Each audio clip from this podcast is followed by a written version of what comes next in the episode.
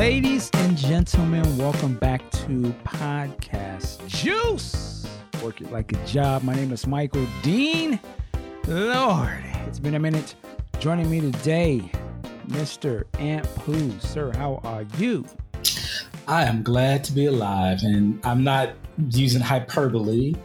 Uh, first off, I want to shout out to all the podcast listeners and Mr. Michael Dean for uh, December 29th. I was in a really bad car wreck, uh, lost my car, and apparently came very close to losing my life. If uh, one thing happened here with the windshield breaking, or the steering wheel falling off, or a car hitting me, uh, yeah, uh, I was walking around uh, moments after the accident with like just this pain in my chest. The freaking uh, fire department paramedic was like, "Oh, that's just the airbag. You'll be all right. Just walk it off." Essentially, Damn. um, went to the uh, emergency room and spent an eighteen thousand dollar, sixteen hour visit. Thank God for health insurance. Found out mild concussion, couple of broken ribs, bruised sternum, bruised stomach, intestine. And uh, yeah, I was, well, again, um, the ER people were saying you're lucky to be alive. Number of different paramedics saying you're lucky to be alive. And I'm just happy. Yeah. Because I just can't imagine, you know, leaving my kids without me. And then if that wasn't enough, um, get discharged, which I thought was just a little bit too early. But you know, apparently Kaiser like, look, this is a business. We need your bed. I uh, take a Lyft ride home, and that car gets sideswiped. Wow. I know is uh, either the devil was working hard to try to take me out, or as my friend like to say, Jehovah trying to get your attention. So, Mm. yeah, that one left me with uh, whiplash, bruised back, bruised hip and knee, and another concussion. All Yeah. and this is less than 24 hours. Less than 24 hours. Yeah. Mm. Uh, my wife and kids, when they, cause I had to get the car towed to the house, they were like, oh my God, how they you know crying and uh, reaching out to me. I'm like, I'm okay. I'm okay. You know, once that morphine kicked in, I was good. So it's just a little, it's going to be a long road back to uh, being okay, you know, being able to work out again, being able to move around the house without pain. But again, I'm just really just blessed to, to be here to see another year. Wow. So, how are you feeling now? I'm feeling, I have my good and bad days. Um, I started feeling because I was taking these pain pain pills every day. I was taking three. Uh, IB, 600 milligram ibuprofen, a 600 milligram Tylenol, a thousand milligram uh, Norco, and then they gave me a muscle relaxer. So like after I want to say a week, I was feeling like, oh wow, I'm I'm feeling good. So let me stop taking these pills. I didn't take them for two days, and shh, I was all messed up. So I'm just reducing the uh, the pain medication because I'm trying not to be uh, addicted to or getting have any type of issues with um, opioids and uh, pain medication. Mm. Uh, but I started physical therapy on Friday with some light exercises, you know, to keep my uh, muscles, my arms and legs um, um, going, so there's no atrophy as well as losing any um, strength. And uh, that kicked my ass. Last three days, I've been feeling pain, Hmm. but it, it's it's pretty good. I, you know, just pretty much being laid up in bed, and you know, like that first night home, I was just in pain trying to find a comfortable position to sleep in. Ended up having to sleep on my back, trying to roll over, get out of bed. I was in pain. Now I'm, you know, mild pain. I say on a scale of one to 10, about a four. But then again, that's with medication. Wow. Man. Woo. And this was the 29th, you said this? The 29th. I rang in the new year uh, in bed, unable to move. Mhm. I will say one other thing, and I don't I don't recommend it, but you know, hey, I have been smoking weed while taking this medication, and my lord, that high is ridiculous. And before you get to judging, the doctor said it was okay. They told me just do not mix alcohol with any of these prescriptions. Which I go lie, a couple times I've been seeing that bottle of RumChata just to just to get through the day. And I'm like, nope, nope, not gonna do it, not gonna do it. That's how you gonna mess it up. And hmm. Woo, well, first of all, let me just say I'm glad that you know, basically, yes, you are alive. That you you didn't like get any serious long term damage. You know, and I say that knock on wood. Uh, that you were able to get back home quickly enough. Uh, I can't even imagine what going through your what went through your mind. You know what flashes through your mind when this stuff happens, and then to go through it again. It's just uh, it's unheard, man. That's crazy. I'll be honest with you. During the accident, I don't know how many prayers I said as that car was spinning, and I was just praying. I was like, God, please don't let another car hit me. Please don't let another car hit me. Mm. Thankfully, it didn't. And then when I stopped, because that airbag hit me in the chest, trying to catch my breath, I was like, and I'm looking around, like traffic is stopped. So I'm like, oh my God, thank you. No car is gonna come into me. And then I just, I kid you not, I broke down crying. Mm. It was just twofold. One, I'm glad to be alive, and apparently it's not more damage. Like I didn't get flipped or rolled over. Mm. It car didn't explode or anything because you never know with things like that. And then it's just that you know, because I had kind of been going through a couple of things over the last week. I just felt like this I just broke down like, what the fuck else is gonna happen to me? Mm. You know, and then you know, once I gathered myself, you know, but that's what that's what came through. One, please don't let me get hit again, and then just crying. Yeah, like I said, man, I, I am so glad that you're here with us. Um, 2022 uh, is definitely you know, not coming. It's here, and it is here, like letting you know, like, yeah, some shit's popping off early. Uh, toughen up or wake up. Right. Uh, mm-hmm. You know, yeah. So I can't even. Uh, I listened to your story, and I mean, I when it happened, I just couldn't believe it, and I saw the pictures, like, ugh. Jesus, man. So, like I said, I'm glad you're doing better. I know your family your daughter and kids is loving that you're at home and daddy's safe.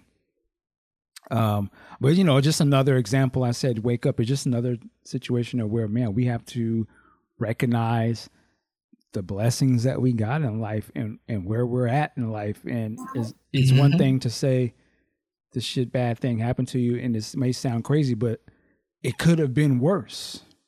You know, and thank God that you survived what you did and you have another opportunity to continue on. Uh, and you know, and, and, and I don't know if there's changes to be made or just more of an aware awareness of life. Yeah, you know what I mean. Because believe me, when I, uh, you know, once I got out of that crying phase, the main thing I got to thinking about is like, like my kids. Like, mm-hmm. I like I, I'm not ready for them to be without me. Right. And you know, my my my uh, daughter Mia, she's only four. I just can't imagine her going the rest of her life without me. Mm-hmm. And I'm just like, and that's and here's another thing that I, is a very important thing because I was in a you know, maybe it's because of the concussion. I was in a state of I just want to go home. I just want to go to my kids. I just want to lay in my bed. I just want to go home. Mm-hmm. Especially after the paramedic was, they were touching me to the, you know, to the best of their ability. They were like, "Yeah, we don't think you need to go to the to the to ER. You're just going to be sore from the airbag deployment. We don't think there's any permanent damage." And I was really in a place of I just want to go home. But I got to thinking, like, no, Anthony, you got three kids and a wife depending on you. More importantly, you got a four year old, you know, who has many, many more years to be with their father, to be with her father. Get your ass to the emergency room because what I didn't want was to go home and think I'm gonna pop a couple of ibuprofen and Tylenol, and then I got internal damage and wake up dead. Right. Because of me being you know, one being lazy because I don't want to go to the emergency room, how long that's going to take. And then because of COVID, I don't want to catch COVID, which like when you, in the grand scheme of things, I'd rather catch COVID than die from uh, internal injuries. And just being hard headed. I was like, no, no, no. You got too many people counting on you. Go make sure you're okay. Mm-hmm, mm-hmm. Yeah, man. Yes, sir. And, you know, uh, like a lot of people, this COVID thing is really starting to hit home closer to home. You know, it got close home for me. Uh, you know, I, I got the had got COVID or I got it.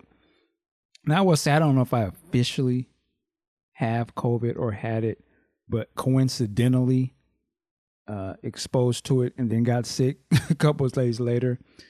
Uh, and it, you know, sat me down for a minute. Uh, you know, it was a very interesting four or five days. Probably the first two hit the hardest. Um, and you know, being a father and watching your child potentially have it too, you know, there's nothing fun about seeing kids sick like that. Um, so it was. It's been an interesting week. Um, and you may hear me coughing and stuff. I'm still like finishing off that, hopefully, and getting it back. But you know, a lot of it was for me. It was yeah, the physical part was uh, an interesting uh, thing to experience. But I think mentally is where I'm really kind of wrestling with um, just being sidelined for that long, not used to that, uh, not in control of the situation per se. Uh, you know, and then when other things happen, you know, something happened to my car uh, that was kind of messed up and just something I didn't necessarily have anything to do with. And it, I was, it almost, it kind of like for a second broke me for just a, you know, just in terms of my spirit about shit. but, uh, you know, um, got a lot of love in my life, so I was able to recognize that yo, slow down. You you're not going with the with Ampu's going through. Uh, you know, um, it's gonna be okay type of deal. But uh, you know, and I've watched people around me get sick, and just found that another family member's got it today. So it's just a, it's one of these things. Like I said, it just kind of wakes you up uh, to be more appreciative of the simplicities of life that sometimes we shrug off like, oh, I'm not doing this or I'm not doing that. Well, shit, you could be doing something else. Luckily, we, we, you know, we, we're blessed to have a lot of different things jobs, healthy kids or family members, uh, when a lot of people don't have those simple things. So definitely, uh, you know, are more appreciative and, and learning and also understanding that it doesn't matter what our age is, uh, our life is precious. Our effect on people matters. Their effect on us matters. And uh, we got to take care of ourselves and each other. So there you go. There's my PSAs. Get off of that. but man, it's good to be back on these mics, man. I tell you, it's been a minute just being active and and getting getting out here. Uh, so we appreciate all of our listeners who've hang tough with us and uh, all the well wishes and everything. Uh, man, let's get into some topics. So let me shout out shout out to uh, those who are not here right now, Big Sexy and Sack, and also uh, Q Storm. Um, man, uh, and, and then of course the extended family. Shout out to everybody out there. Um, but let's get into some topics, shall we, man? Uh, first up, we got to do it. Let's talk about some Prince. And uh, course, all my Prince fans already have heard about this. I think it's pretty big news. But the Prince estate has finally been valued at a particular number after a long, uh, I guess, legal battle or uh, just a long battle to determine what the estate is worth, and that number that they have come out with is 156.4 million dollars. Um, let me ask you this before we go any further, because I've seen people "Oh, that's a low number." What do you think? Do you think that's a fair value for the Prince estate? Well, to me, you know, being a, a Prince fan, I'm, I'm going to say, yeah, I think that's that's a low order because of the amount of content.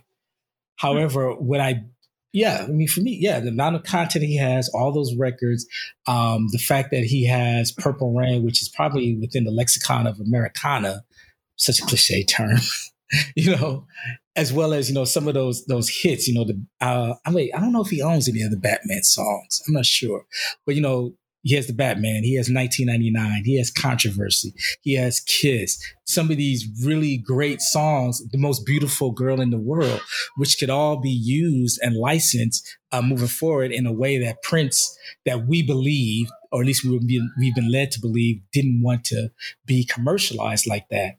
Um, but that being said, I don't know what exactly all makes up an estate and how it's valued. Because I believe I read somewhere in the, the Discord chat that they valued uh, Michael Jackson estate at 200 million, which now it's it's over a billion dollars. So if you go by that, judging by that metric, you say, okay, well, we saw what the Michael Jackson estate was valued at and what it is now, then maybe this isn't um, that low ball of an offer. I mean, uh, valuation. Yeah, I'm actually looking up that Michael Jackson thing. Um, so I'm curious. Actually, well, again, I'll not say actually. I'm reading off the internet. I don't know if this is actual. Uh, is since his untimely death, 2009. MJ's estate has continued to rake in profits. Of course, at the time of his death, he was worth around 500 million, according to Celebrity Net Worth. And in 2018, his earnings reportedly reached 825 million. In May of 2021, a judge ruled that Michael's estate was worth 111 million dollars. So, I'm sorry, uh, what year was it? 111 million? May of 2021. Okay, that's wild. Then. Yeah, so, so again, I guess I need to know what exactly constitute the estate. And so, Mike, uh, so Prince's estate was valued at more than Michael Jackson's. wow, wow. Which is I'm, I'm kind of shocked. How can they generate 800 million in one year, but the the estate only be worth 111? So I need to, I need an answer to that as well. For sure, for sure. Well, I mean, you know, I guess when somebody says something is worth something, that doesn't necessarily mean what somebody else thinks it's worth and what would happen in real life. Like if you put something for sale, right? Like somebody says, well, your estate is worth 100 million, but this company wants to give you uh, you know, 50 million tomorrow for something that that's what they determine its value you know yeah and at the, the, same token you look at jeff bezos they say he's valued at 120 billion but he doesn't actually have 120 billion dollars right right so i mean again so uh wow wow, that's I'm sorry, that's just crazy hearing those two numbers. like, really? Because you would think Michael Jackson had had way more hits, but at the same token, there's the the talk about his debt and whatnot. So yeah, and I think things like hits sort of relative. That's not a monetary term, right? It's like what I determine to be a hit may not have no monetary value in the real world. you know what I mean? Like, well, well, but well, okay. I'm sorry. Let me take a step back. Let's be for for our tracks here hits in the we're gonna go back to back in the day when a hit was determined by a number of sales, and he has a number right. of. That's what I'm saying. Sales. So uh, yeah. the actual sales, if you were to go by that, then Thriller would mean that his estate would be worth everybody's more than everybody's, right? Because that's right, yeah. literally sold more than anything. But obviously, that doesn't play into the value of his. Maybe his estate don't own all the Thriller like that.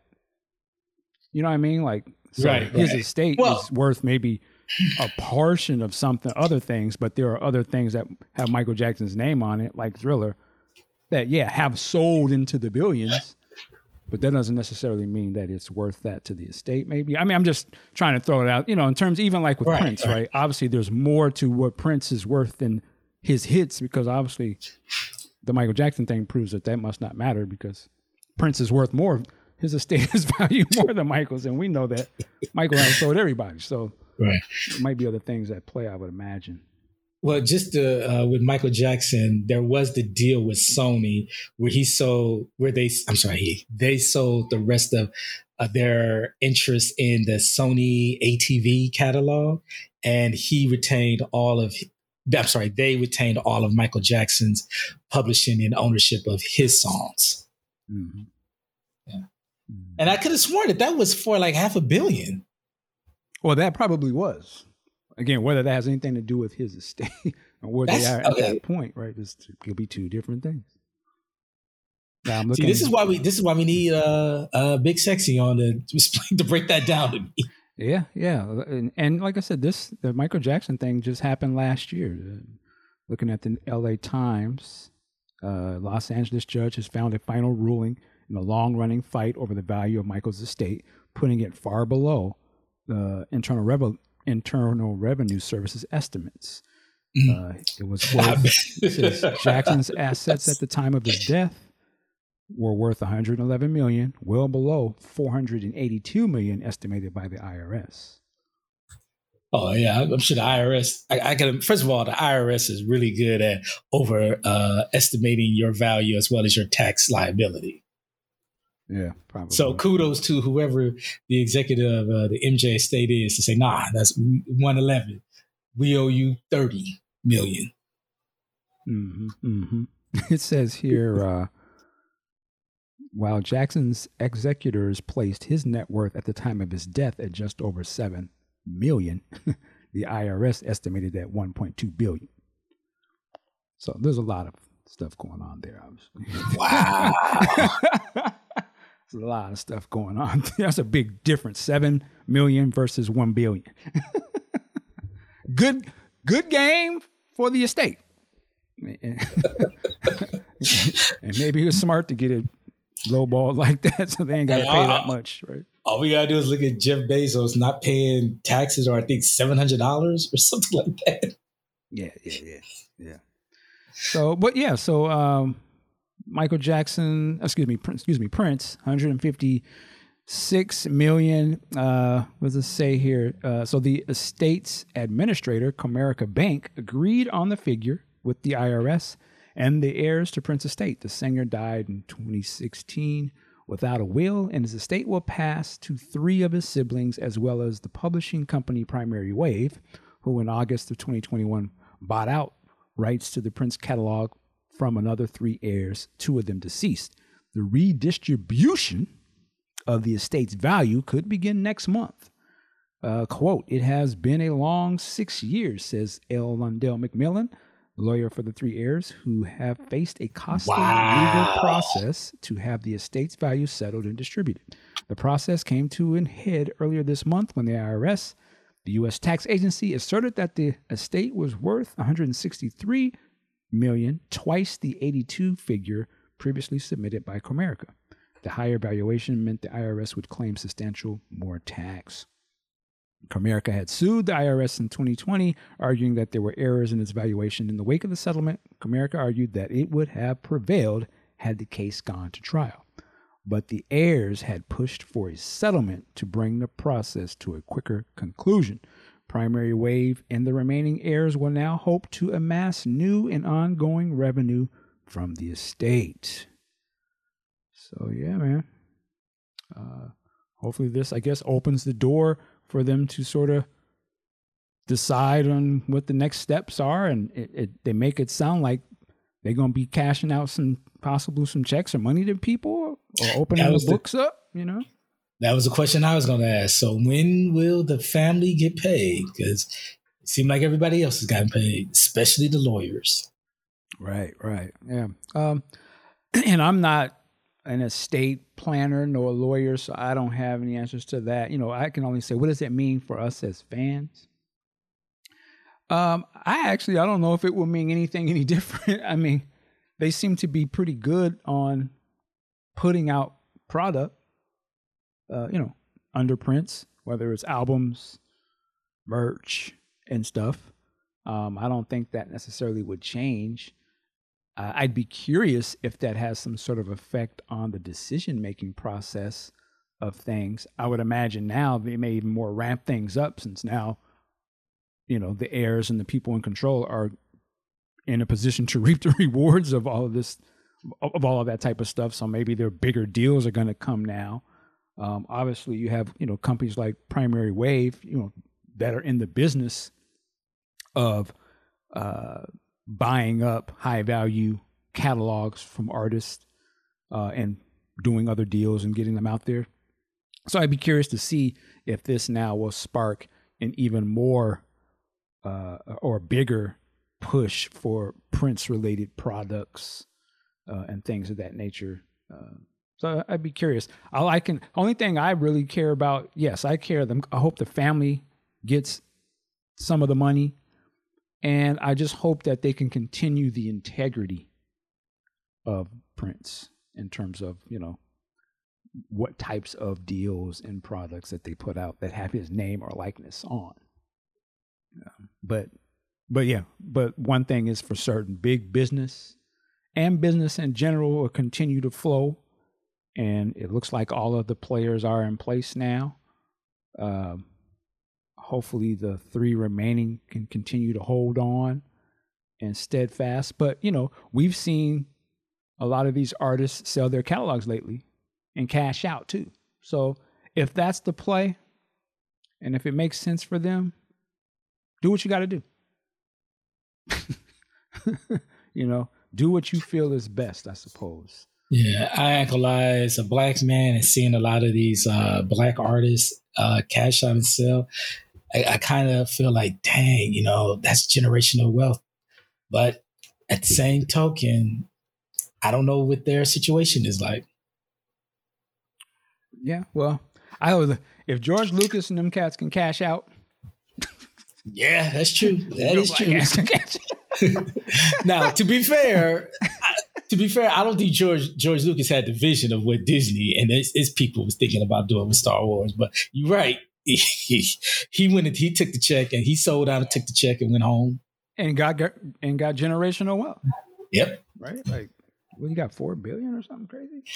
Sheesh. Now, do they make that more now? Of course, but that's how any investment should work. like, you don't want to buy something and you make less money. Uh, but I think, I think in terms, and I, we're sort of deviating, but for somebody like him, I think he was, oh, hey, I've done all that I can with this without, you know, I would have to open up the resources to make more of this thing. And maybe he was just done. Like, you know, it's like, ah, yeah, I've done it twice and, and y'all gave me shit about it anyway. Uh, what the hell, you know? they'll take it and run with it. And I'm four billion dollars is a very comfortable. It's not comfortable. That's that's insane money. That's what I'm saying. that's not even generational wealth. That's like you know you gonna you gonna you gonna have the podcast. You're gonna have the podcast use fam like hitting you up. Okay, Mike, send me about two hundred. Hey. Since four billion is comfortable. yeah, four. So he's sitting on. He ain't got you know he don't. He's got fu money, but even with his fu payout, he still was on his, you know, feeling some kind of way about it, right? Like, right. He called them white slavers and all this kind of stuff. so, going yeah. back to these other artists out here, we see musicians doing it. You know, I think I saw John Legend recently. He sold his. I want to say like Little Wayne has done this and stuff. You know, I don't know their situation, and you know, to be honest, I don't even know the music business like that anymore. Like it may not be an opportunities to really take it as far as you think you can with some of these songs. I, I, you know, I don't know. Maybe if somebody says, "Well, man, I'm gonna give you 300 million a day that you can invest in some crypto company or some other business venture that could make way more more money than this music," I suppose a business person is supposed to do that, right? Like that is true. Um, I mean, Mark can attest to it. The music industry ain't what it is. Yeah, ain't nobody selling no like they used to back in the day. It just you know, you, it's just not there. And if somebody says, "Hey, you can make more money doing a weed company," what are you going to do? Try to appease people that don't really know the game because of some old ideals about what music is versus what real business is? You might go, "Shit, I'm gonna go get in this business. This is where they're making the bread at." That is true, and then yeah the other thing you got to take into account is the contracts that today's artists are signing. Uh, you know, back then it was effed up, but they didn't have you on 360 deals with it, where your stuff outside of music, your touring money, your sponsorship money, they're getting the, the labels are getting the taste of that. Right. And and what's touring like these days, right? that's true. Yeah, that's true. But I mean, where would touring be in 10 years from now, right? If it's going meta or something, you're going to be the one going around the country bleeding money, dancing yeah, and singing see, while everybody else is doing virtual concerts getting paid out the ass. The artist that figures out, which probably would be Kanye, because say what you will about the man, he kind of do be ahead of the curve on certain things. That figures out how to get a bag from the metaverse, that's going to change the game. Can you imagine just being in your essentially being in your room and putting on a concert, quote unquote, around the world? They doing that now. It was Travis Scott did that, and other some other was big giant concerts that they had all online like that. In, really, it was. I missed in, uh, that. you should know this. I think it was in Fortnite. Now that I say this. Oh, that's right. That's right. They, are already doing it. Speaking of, we'll transition a little bit into this conversation. So uh, I don't know if I had said this on the air, but uh, this was back in Christmas. Excuse me. I, I got to try one of those Oculus VR units. My sister has one and she brought her to my mom's house and she's and you know she's we're all you know she knows i'm always trying to be up on stuff and we're always in but she got one. And i was like and she had a headset before and i had tried it before and i was like eh this ain't you know it was like yeah this this is corny. But she brought the oculus so i put that on and let me say right now i was blown the fuck away. Like seriously. In my 52 years of age, I've always been, you know, I would always buy the new shit. Oh, that's that new hot shit, or, or you know, or the new console. The graphics is on this. This right here felt like a real leap, and I was I was shocked that it was as good as it was because I assumed it was gonna be some bullshit. Because uh, I don't know, you know, you go to Vegas, you try the little, oh, jump on the VR, you want to ride the roller coaster? And you, you put it on, you're like, stop it. This, this ain't shit. That shit, that Oculus shit, dude. Have you seen those videos online and TikTok? You like the TikTok where the people like damn near diving. You know, the old person wearing the Oculus yeah, thing, yeah, yeah, and they dive. For some, I can believe it because I put that thing on and just it booting up, and you, you're immediately placed into this environment, and the screens floating in front of you. I was blown away by that. I mean, it was that immersive to me. I was like, whoa. And it's just the, the whole feeling of when you when it comes on, and like I said, I didn't expect it to be like that. And I was like, wow, this is gonna be a problem. that was what I thought. Like I was like, yo, this is gonna be this is gonna be a sad day in the world because it was so good. I can only imagine what it will be like five years from now and I see like all of the little shit we always say, oh, people are never going to leave their house. They're not. Like I put so you said it's gonna be some Ready Player One type dude, thing. Yeah, man. I it's low key there now. and, and I've seen a lot of shit before. So I'm like not impressed by nothing. I was blown away by that. And I was just looking and I'm like, whoa. And I just wanted to just kind of look around and I was like, this shit really feels like I'm in some other shit. And uh, just to tell you a few of the things that I tried, um, uh, I tried YouTube, right? So you you can click on YouTube, and there's a I didn't know this. There's a whole VR YouTube section apparently, and I started a video, and it was like a mountain thing or something, but I was way up in the air, and I felt like I was up, like I was looking. I would look down at my feet, and I could see way down there. I could turn around and look. I was like, this fucking feels like I'm floating in the air. Like this is so disorienting.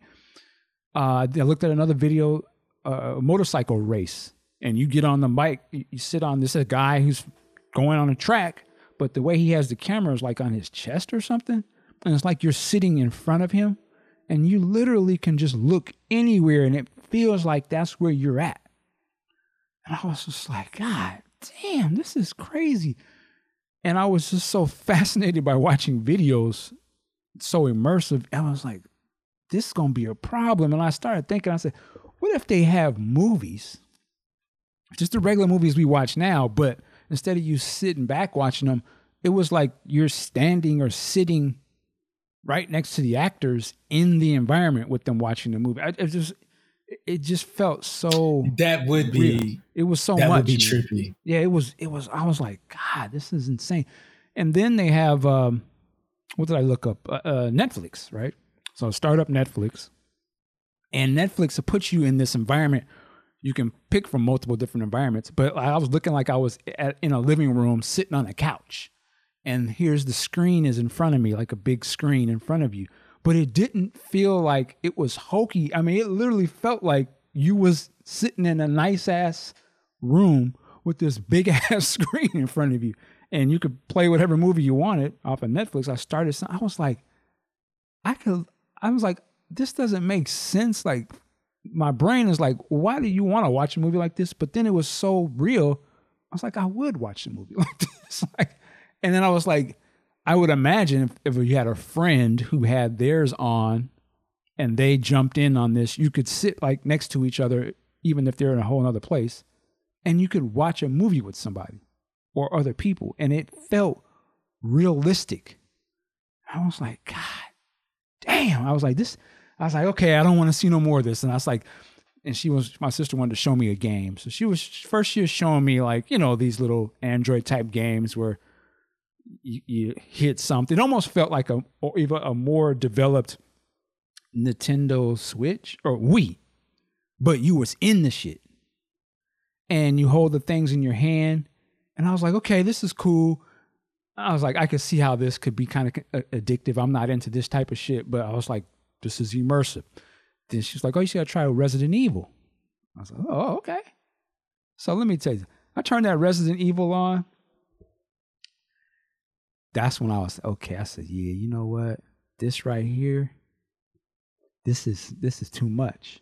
I start that game up and it introduces you into, you know, like, okay, you're in a VR situation. How do you control this? And I told you you have these things in your hands, right? The little controllers in your hand. But when you have the goggles on in this particular game, you can look down at your if I look down at myself, I can see a representation of myself in the game, but it is it is like I'm looking at myself. And it's this and that's when I almost fell over because I, you know, my mind, I know I'm at my mom's house, but everything I see and hear, I'm in this fucking game. And I can see myself in the game and it's reacting as just the same as me moving my hands, moving my body. And I was like, wow, I'm in this fucking game and like I, there was a, a gun on my hip, right hip. I reached down with the controller. I know there is a controller in my hand, but because I can't see it, uh, you know, I see what they show me in the screen in my eyes. It looked like I reached down and grabbed the gun off of my out of the holster, and it felt like it was in my hand. And then there was a clip on my other hip.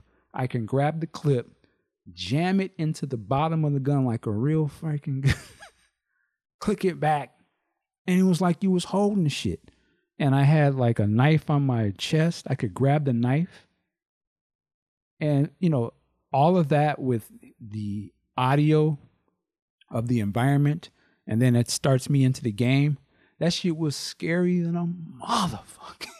and they got, you know, the bad guys coming at you and I was just getting a little too into yeah, oh, pop, pop, pop, you know, oh, oh sh-. and I'm trying to like wait, wait, hold on. I got a quick question. One quick question. yes.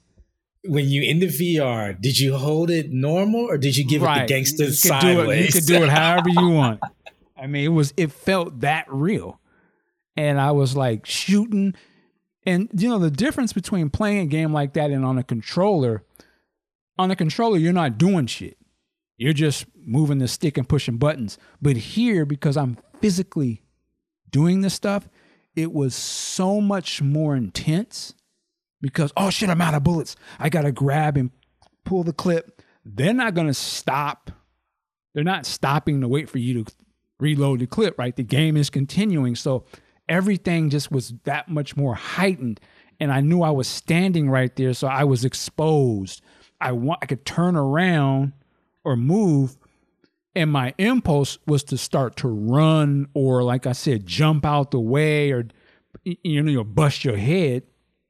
And what was interesting with the, the oculus thing uh, when you first start it asks you to define a circle radius around you that is the safe space. So you know so that means you don't walk into the tv or to the couch or whatever else. And what happens is when you start to move toward the border the border becomes visual to you. You can see it in the game, so you know, oh, hey, let me relax. Let me back up a little bit. I'm getting too deep. Okay. Okay. So that's how it kept you. So that's when I watched some of these videos. I'm like, eh, these motherfuckers are getting visual cues not to dive off the fucking building. But there's the logical sense of the game versus your brain. And that was immersive enough that it tricked my brain to think that I was in these environments. And so I start to feel like I'm going to fall or am I getting like off balance when I'm standing flat footed? But because my brain thinks I'm in these environments, I started like, whoa, whoa, ah, ah. And that's why I was, and I took it off at that point. So I said, ah, this is, and I was talking crazy playing it because I forgot where I was, right? And that's why I said, I, I gave it back to my sister. I said, man, this, this is too much, but I got to get one. But I was like, yeah, this, this thing, it's to be a problem. It's to be a serious, it's to be beautiful, delightful. It's to be the next evolution of things, but it's also probably going to be the thing that for older people who are not raised with that, it's to blow their minds. And I can see it almost feel older people may get addicted to it more so than the younger people because it, it's it's almost it's a different type of immersive immersive that I think in an older age when you experience it, it could it'll blow you away. Like I think it's just to be like you don't understand. It's hard to explain, but it's easier for a younger mind, I think, to adapt to something new like that, and can maybe separate, you know, or doesn't have enough experience to know the difference. Versus, we'll fight. We're to be fighting our minds over this, and we're to be like, God, this is so attractive. And I was like, I can only imagine when it's used for work, uh, just just uh, talking to somebody, being around other people. I think that's probably where it's going to really blow up. As opposed, yeah, you're going to have your games and all that, but I think the watching the movie with other people or going to a concert in this type of environment, uh, going to the bar at this type of environment where you don't have to leave your house and you can go to the club and the music's gonna be pumping. People gonna be in there looking how they can look. And it's gonna be you're actually talking to real people. I think that's just gonna be it's gonna be a lot. And don't even get me started on like porn or whatever that would be like. that's just uh,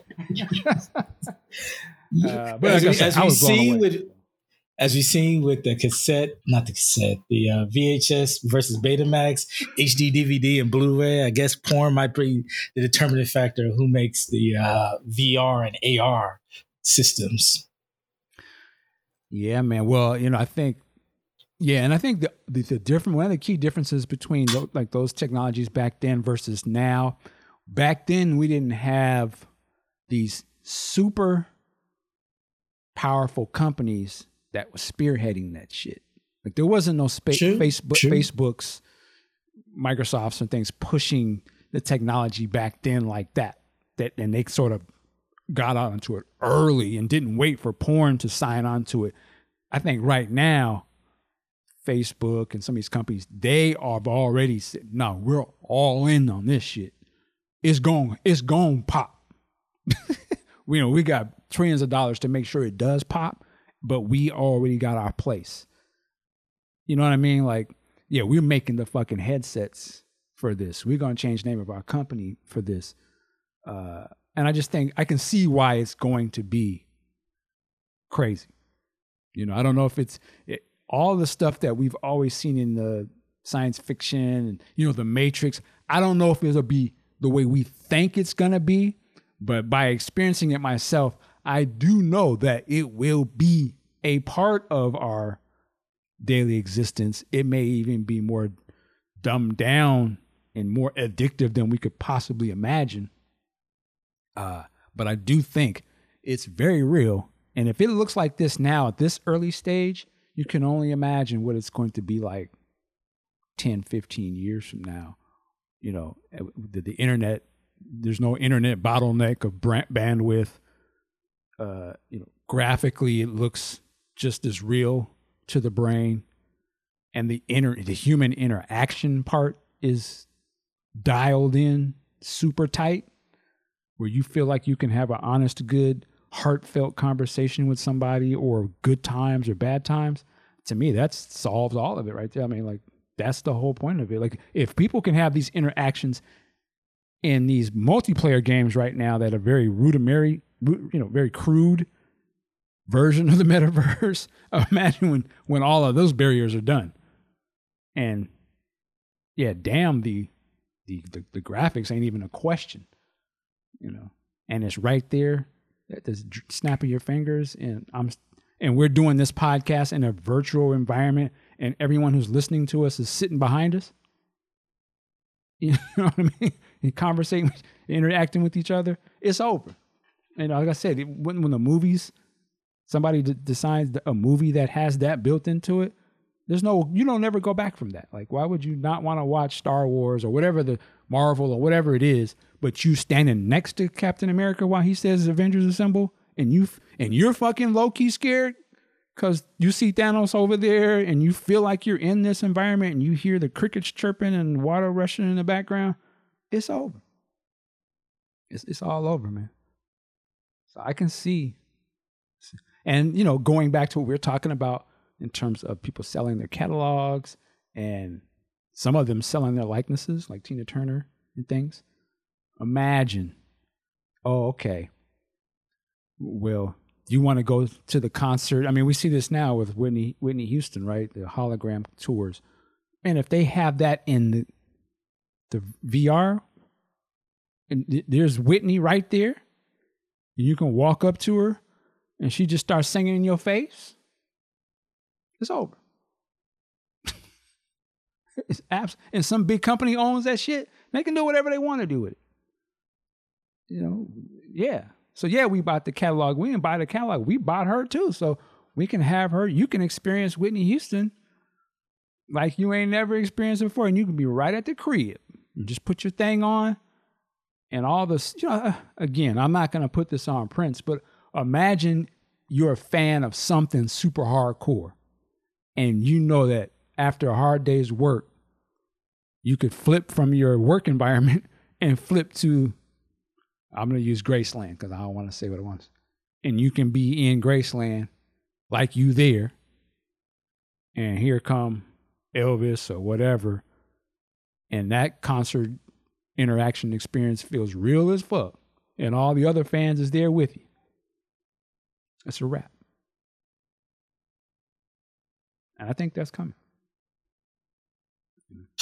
Well, I'm excited to see what all this technology is going to bring yeah, it's gonna be interesting, man. I just hope I'm alive to see some of it. I'm gonna be old as fuck, but I'm gonna be. I remember when we used to go to the concerts, but now I'm front row at the VR Isley Brothers show. like Lord, and that would. I mean, just think of gambling, all of that shit, man. It'll be all so realistic. You know? Your favorite TV shows. Oh, you can watch them together. That could be the new movies in a sense.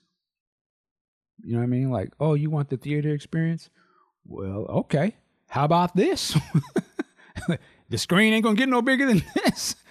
and it's right, you know what I mean? We're literally plugged into your head. You are and you see your friends standing right there sitting next to you virtually and boom here goes the movie and it starts and there's a section you know there's always the gimmick like now there's the imax scenes oh the screen changes well we have vr scenes in the movie certain scenes in the movie where you in that motherfucker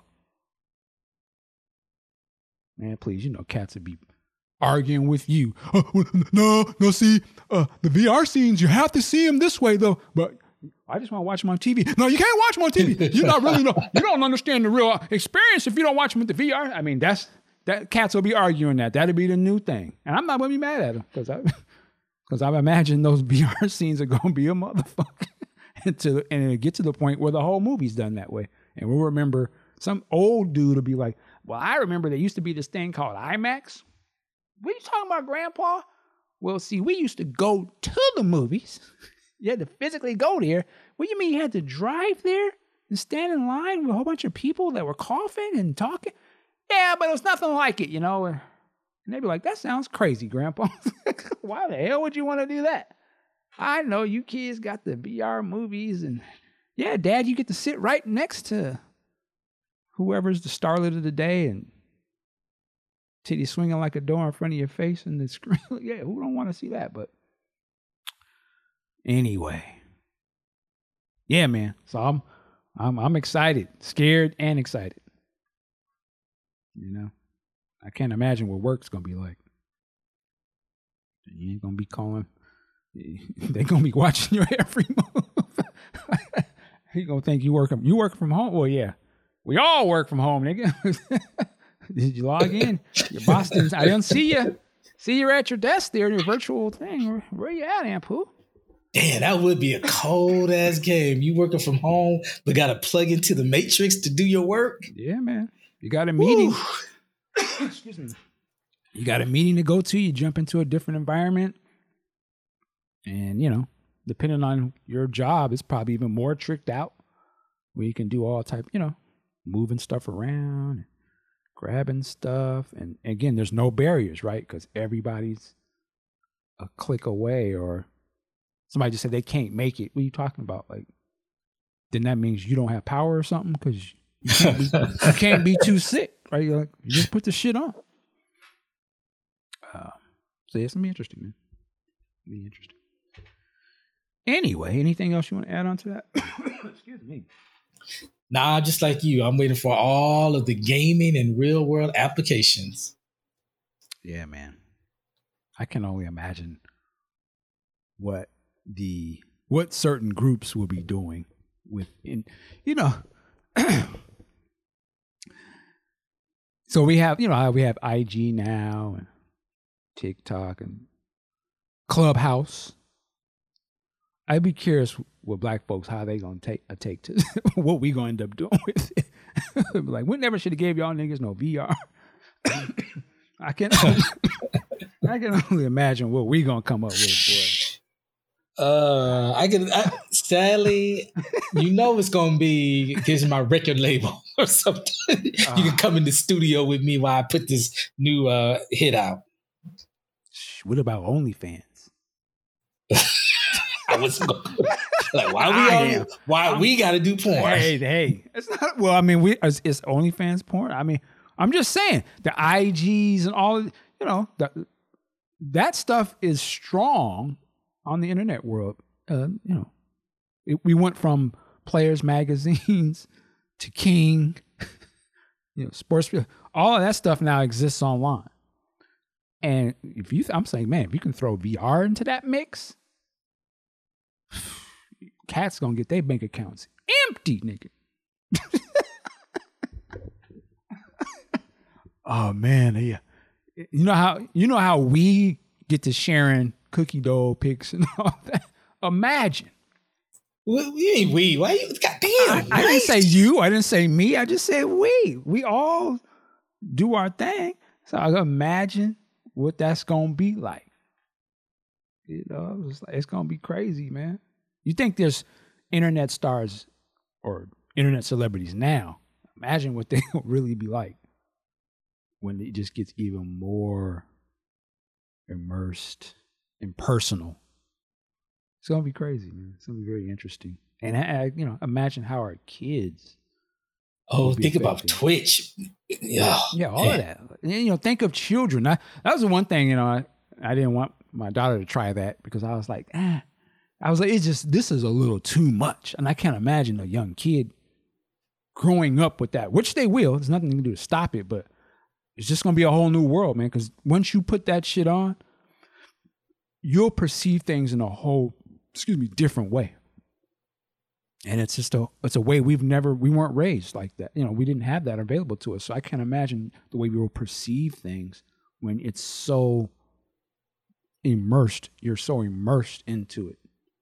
And if there's really no person to turn it off, and it becomes so much a point of our lives that again, I can see why there'll be a lot of people that that's they'll just put that on at home and they'll have that bitch on all day and all night because they're gonna be doing their work on it and their pleasure, you know, their games or entertainment will be on that too. Imagine we don't want to not play games now, right? Like fight with that. You got governments dictating when you can play games because it's so addictive.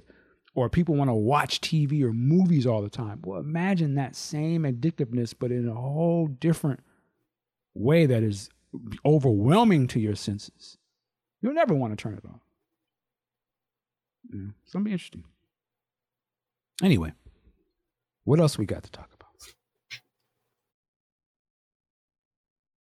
Uh, for me, oh yeah, for me, for me, uh, Joss Whedon decided to. You know what they said? Um, keep your mouth shut, and people that think you're a fool, open your mouth, and you remove all doubt. what the hell was Josh Whedon thinking? enlighten us. What's what's going on? So he did an interview with the new yorker magazine talking about um, his malignment. I believe that's a word. Over the past six no i'm sorry. Over the past year and a half due to ray fisher. And he decided you know I think some people will try to, you know, maybe I've learned or I, have listened to some of the complaints. I can understand how they see that. I'm sorry to those I offended or try to say that he never meant this, that, or the other. But nah, he doubled down like I did shit wrong. And in fact, you know, the problem was Ray Fisher was just a bad actor. And I didn't threaten Gal Gadot. You know, she has a problem understanding English. So I think that's what I was just like, this dude is wild. He's on his Alonzo from training day. He like, I'm putting cases on all you bitches. Now, my, my thing to you, Mr. Mike, because you always talking about being a grown man, be about your money, be about your business. Seen, I don't know if you read the full interview, but I'm sure you've probably seen some tweets. Seen, seen clips of it, yeah. Yeah. What is your opinion on how this brother, uh, not this brother, how this dude can handle this situation? Because he's essentially has had since what July or June of 2020 to come up with a response and here it is a year and a half later, and his thing was, well, I'm gonna talk about how crappy Ray Fisher is. Oh, people are talking about I have issues with women and minorities in my film. Well, nah, they just weren't that good, or they don't understand my my creative process. Gal Gadot speaking about how she he threatened to ruin her career. She just don't understand English. How does this help him? Well, I don't, I don't, I don't know how it helps him. I mean, uh, personally, well, again, I don't know a lot about Josh Whedon other than you know the things that I've heard and seen some of his movies, but the what I get from his interview, what I have seen of it, he's just doing what a lot of people like him will do, is you know trying to uh, place blame on others, not necessarily want to take any sort of uh, responsibility for his alleged actions. Now, me yep, personally, that.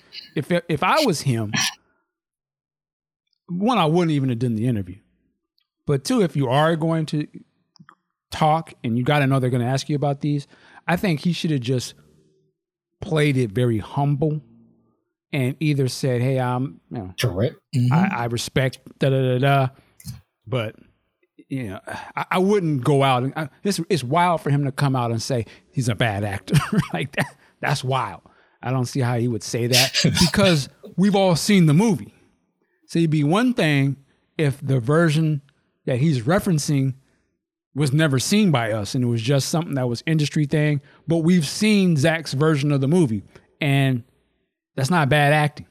Like uh, Ray Fisher was dope in that. Like his character was very strong for that movie. Uh, so he's not making to me it doesn't make sense like does he not understand we did see the other movie and wouldn't he have enough sense to know that they've been clowning you for the last year that your version sucked yeah so why would you like are you trying to tell us that your version didn't suck like you know what i mean like it just doesn't make sense there's no no way you can win on that or you just sound arrogant and then uh the thing with gal gadot again, why why go there? Oh, she doesn't understand English. You got to know how this is going to play out, right? You understand the Me Too situation that's been going on for for a while now. That part. Even if you were right, know, man, Michael Jackson, said, you can't win. You're not gonna win against that unless you have concrete video evidence receipts to prove what you're saying, and you don't. And you've got multiple people that have been coming at you. Not only Ray and Gal Gadot, there was the Buffy the Vampire actresses Yep. coming out against Mhm. you. So the thing, it just plays like somebody was, well, are they all lying? right? Or because it don't make. Why would all of these actors put their job on the line to be a conspiracy against you? Like you're not. You know what I mean? Like this doesn't. Even Ben Affleck has recently come out and was like, yeah, th- that situation was terrible. I didn't. So is he lying too? So Yeah, just- you it- ain't yeah, you ain't gonna win against an Affleck. He's clicked in. That's what I'm saying. So it just doesn't it doesn't make sense for him to say these things, but common sense really sometimes ain't got shit to do with it. When somebody wants to feel like they're right or they want to make sure they get their voice, you know, then go ahead. But I just think you got to read the room, man. Like it does, it's probably not going to play the way you think. But, you know, if what he's done is true, his the way that he's acting now makes all the sense in the world, I guess. Like, because he's an idiot. he's entitled. Uh, he don't understand what's really popping out here, and I don't know if he really sees how it's being he's being perceived. And I just don't think he realizes that unless you have concrete physical evidence, footage, receipts, you're not gonna win against the internet. They just it ain't gonna happen. You're gonna get they're gonna go come at you. And I don't know what his standing is in the industry, but if now again, he might be clicked, he may feel like he's clicked in and can say or do maybe they've made him feel like that to some degree. Well, That's the other the- part of it. I don't know, you know. Here's the thing: it's 2022. The Avengers was 10 years ago, and people wasn't feeling Age of Ultron, and especially there's a, there's another one, Scarlett Johansson. Now, you know she went at Disney, but uh, not a lot of not a, there weren't a lot of people that was that was uh, bagging on her for that. But she came out and said that she had a problem with. I'm, I'm, I'm sorry, no, let me take that back. She came out and said that he had a problem with her pregnancy during the filming, and that she really felt that the uh, Black Widow saying that she was a monster because she couldn't have, after telling the story about being sterilized, was his way of passively aggressively getting at her. So it's like, but dude, you you're not working for the number one studio entertainment company in the world. That says something. Yeah, yeah, absolutely. I mean, yeah, he got to let go from all this shit. Uh, so I, you know, it's just another example of somebody who doesn't know when to shut up. That's how I look. it. Don't make no sense to me, but I'm not in that industry either, so I don't know. You know, when you feel like you're right, some people got to be right. So he going he's he's his Mm, own worst enemy. and uh, he better Yeah. hope that he doesn't have any sort of uh, other smoke out there because they're gonna give him the full package.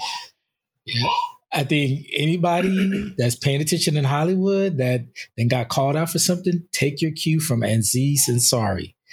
That motherfucker was like, okay, I can't win this. I'm just gonna shut the fuck up and go away till until I can figure out a way to come back in here and hopefully that's blown over. Because I mean, in my opinion, the story that was told wasn't that bad, but he he clearly had the right people in his ear, ear saying, "Don't even try to fight that. you trying to you trying to go out there and win that? Mm-mm. Just sit your ass down." Mm. Yeah, I was. It's funny. I was wondering recently, like, what happened to Josh Whedon because I hadn't heard him, and then he came out, and the fact that that article dropped on Martin Luther King Day, man, what are you thinking? Conspiracy brother. what is he thinking? But oh well. Uh, I hope it works out for everybody involved. That's all I can say. I know they. I I, I want. Uh, I wish Ray Fisher. I don't say I wish, but I wonder if he's going to get to the point where he just really doesn't give a damn and starts kind of pulling his uh, contemporaries' coats. And actually, he's kind of doing that right now with uh, what's the guy, James Gunn. Uh, oh yeah, that's right. That's right. I saw online that. just as recently as yesterday or something, and Ray Fisher's kind of pulling James Gunn's uh, coat, like, "Oh, you was uh, liking this other guy saying I was lying's tweet. You, you still want to ride with that?" Oh, well, and then James Gunn's having to come. Back. Well, see, what happened was I didn't know that. You know, yeah, I'm, I'm watching the series Playboy. I, oh, what's the show called? Peacemaker. Peacemaker. Great show. But I, I, I, I, I see there. some. Yeah, I see. I see what's going on. It's all good. not, not that I'm not surprised. It's always jokes. And the thing about James Gunn doing that is, it's like, bruh, you got me too. Well, I'm gonna say me too. You around that. You you got caught up in that. So I think you should, probably should just essentially, uh, like I said to our boy, our moderator boy on the Discord, he doesn't like his name being said on the show. Um, Sean Christopher. he said it, not I.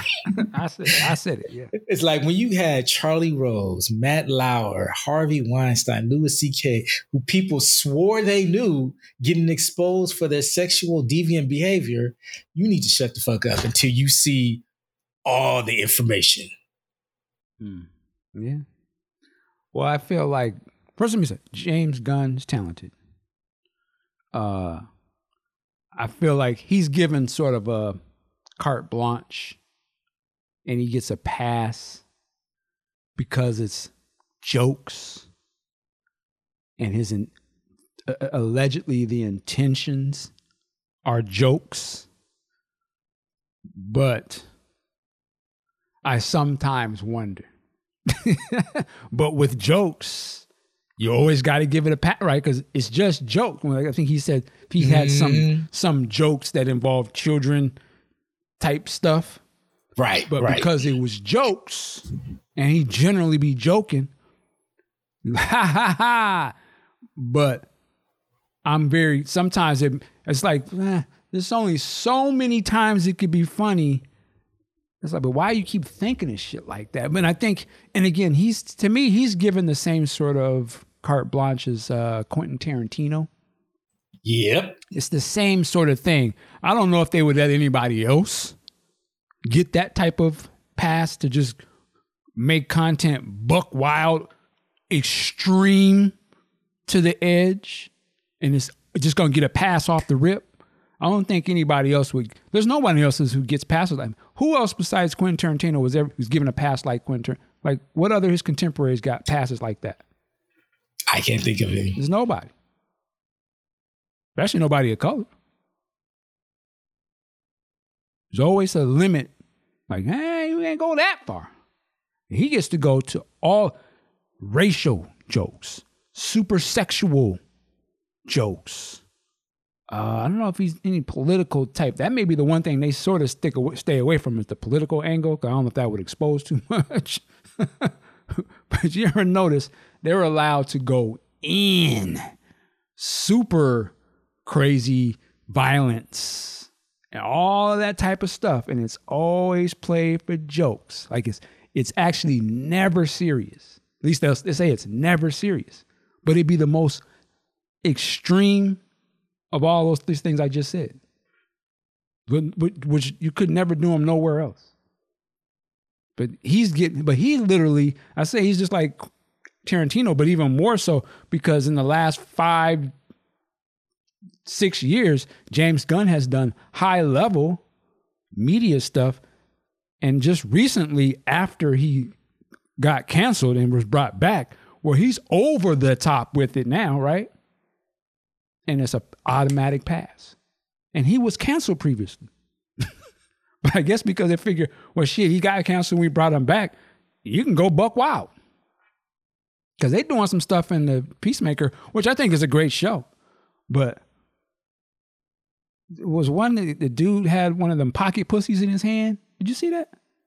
I can't recall that. It was that vagina sex toy thing one of the characters pulled out. I was like, I ain't never seen this on no no other TV show in life. I'm like, this is on, and I'm like, this is on a sh- premium streaming. ser- I'm like, they let him do whatever the fuck he want to do. I, I, I still like. Why is John Cena in these tidy whities for half the show? Because it's a fu to everything. I mean, he's and John Cena is brilliant in this show. I I have to tip my hat to him.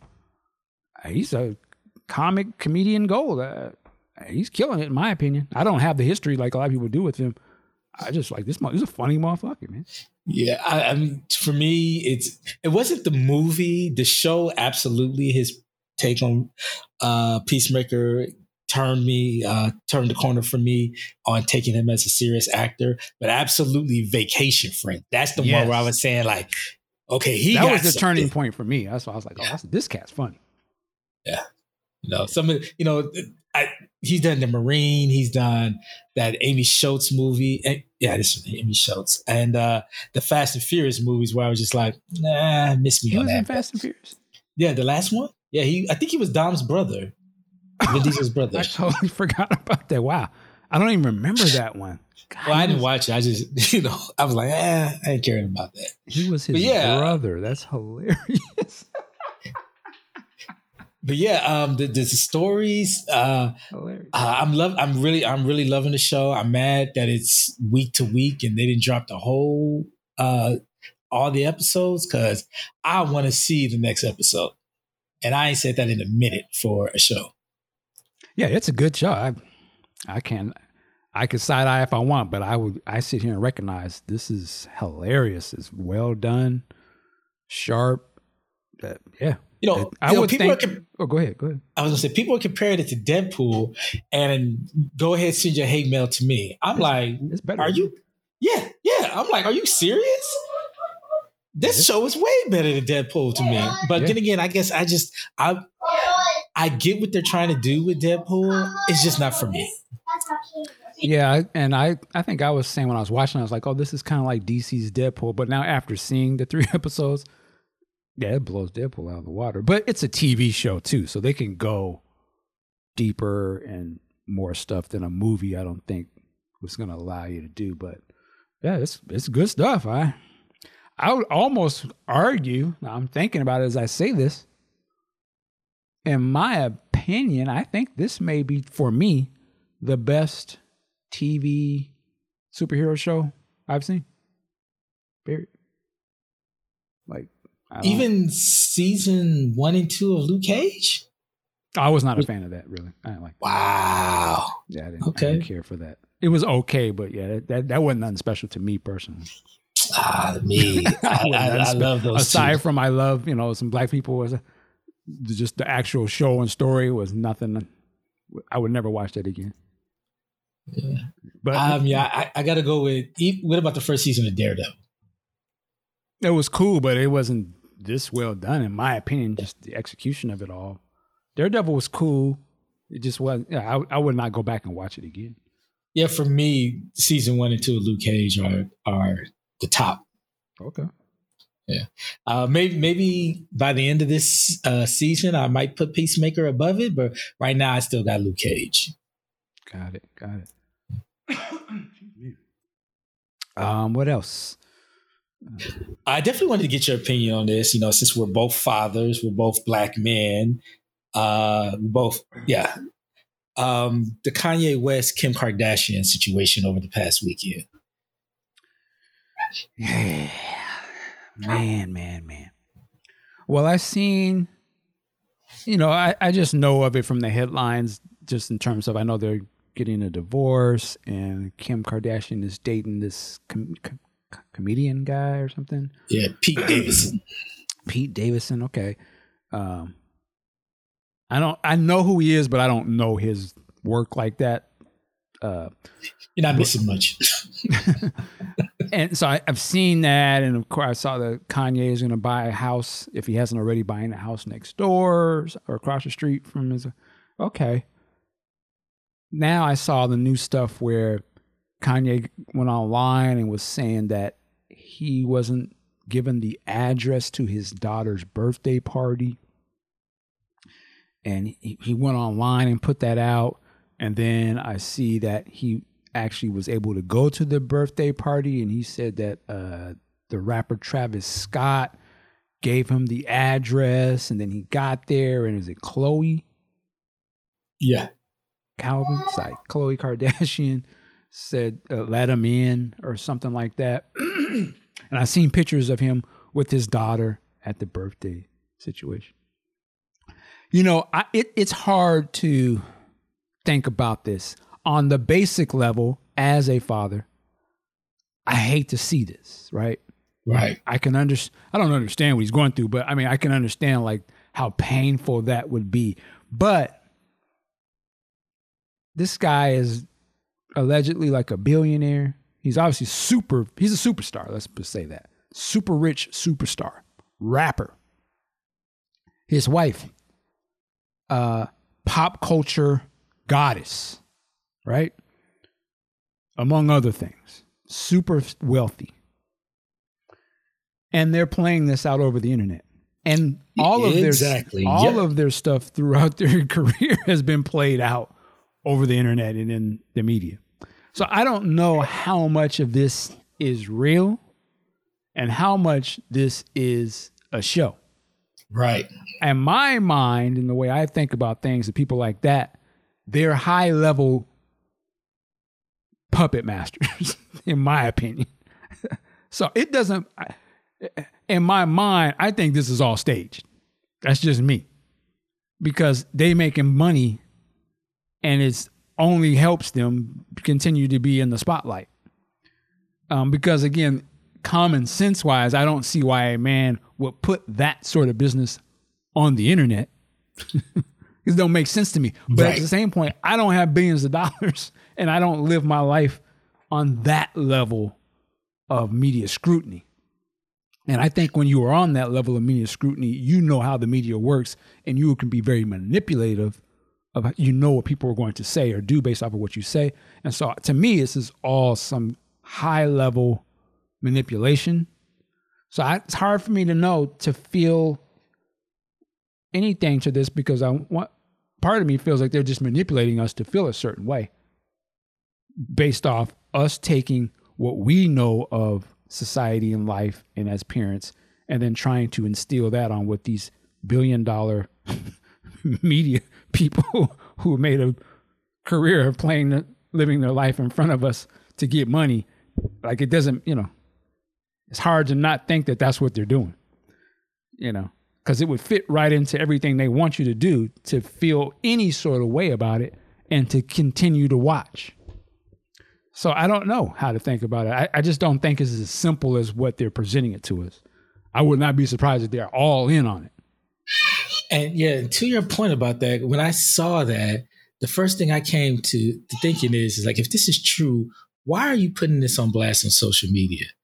That's something that you go to court and get, you know, right get all this thing taken care of. There's just, for me, it was just attention whoring. I find it hard to believe that for their daughter's birthday party, that Kim would be trying to keep him away. I, I just, I really just find that uh, implausible. I really do. But I'll take them, I'll take Kanye at his word, which that takes a lot for me to do, and say she did do that.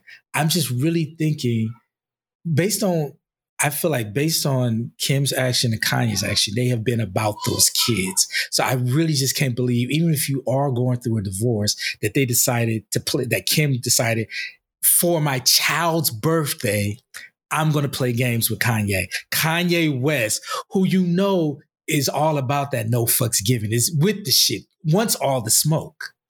So knowing that that's his get down and he will go on at Instagram and put everything out. I mean, we saw at when, at his presidential rally last year, he put out Kim Kardashian thought about having an abortion.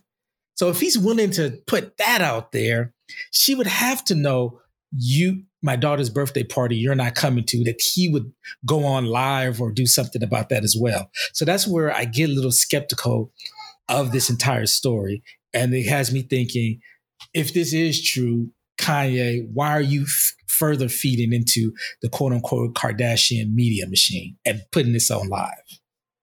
Yeah. I mean, if, if it is true, you have to ask yourself, then these are some of the most despicable, diabolical dumbasses of all time. and their parents. I'm saying like, and then you have to ask yourself, why are you paying attention to it? because it's like, if it is true, some wild shit. Again, if it is true, just, Kanye was bug dancing at the White House for Trump. I mean, that's if you just stop right there. well, why would I? I'm really paying attention to this guy. Or again, if it is true, she's famous for having a sex tape tape with Ray J. If if if that's true, you, you still have to stop yourself and say like, I'm paying attention to people who do that. So that's why I think it's all for show. And I tip my hat to them on one level because they've shown you the most ridiculous circumstances and you still believe them, then they're brilliant. I'm just saying, if it's true, they're brilliant, right? Because we're the ones talking about. she got paid. She's here because of a sex tape. He's bug dancing with one of the most dangerous, ridiculous presidents of all time. and he told you it was a slavery was a choice. if you just take them on their face value, we're the fool and they're doing exactly what they're manipulating, us, then they're brilliant. Because even with the most ridiculous antics, we would still question their judgments on being parents. And and that's so when you say, what do you think about it? Then everyone who actually thinks what they're doing and has a say on it, I mean, you know, and cares is a goddamn idiot. that's how that's how I'm just as it's coming to me, I'm the idiot for even caring. Because it just showed you they're damn fools. So they're either the worst parents ever, which obviously they must not be because you're not going to be sitting on millions of dollars being a goddamn idiot. True. There's a lot of idiots in this world that ain't sitting on nothing.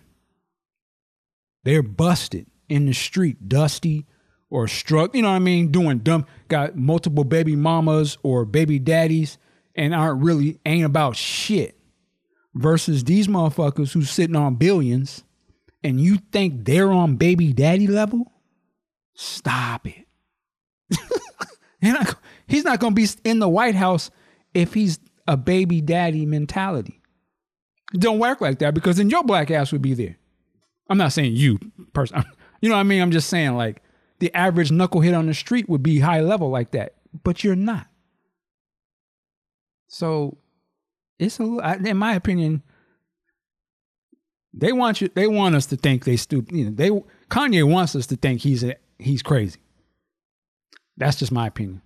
I don't, I don't think he ain't that crazy. He's smart enough to to be I don't know his twenty plus year in the music in the rap industry that rappers don't last that long and be the top of mind artist in the world. You think that's dumb? Nope, not at all. Stop. that motherfucker's brilliant as fuck. He knows exactly what he's doing. I guess he probably was like, I'd rather be seen as a damn fool, but my family gonna be rich forever. Who's the fool? You so you have to think about does he really care what you think? Enough that he's gonna stop making his paper? Or is he like fuck this i'm hustling. And i'm gonna play this role and run all the way to the bank. My kids gonna be all the way to the bank. They moms they was already all the way to the bank. I done linked up with them. And we getting this bag. We gonna stay in the media's eye forever. And they ain't really got shit out Please, man. They they cashing out. You think these motherfuckers is playing games with their kids? they probably playing they playing games with our attentions. That's what they playing with. And they doing a fine goddamn job. hate them if you want to, which I'm. You can hate them, but why are we talking about them then? True that. That's all I got to say about it. So, yeah, hey, I guess I probably 20 years from now, someone will come out with a book that'll really run down the game that Kardashians been playing, Kanye been playing. He'll probably they be like, man, this was a black man. He this you ain't never seen no artist stay in the conversation this long and, and making top dollar. Way after his music his career should have been over. Or like how is he able to do it? What Michael Jackson wasn't able to do that. Prince wasn't doing it like that. Or no other artist that was still at the top of mind.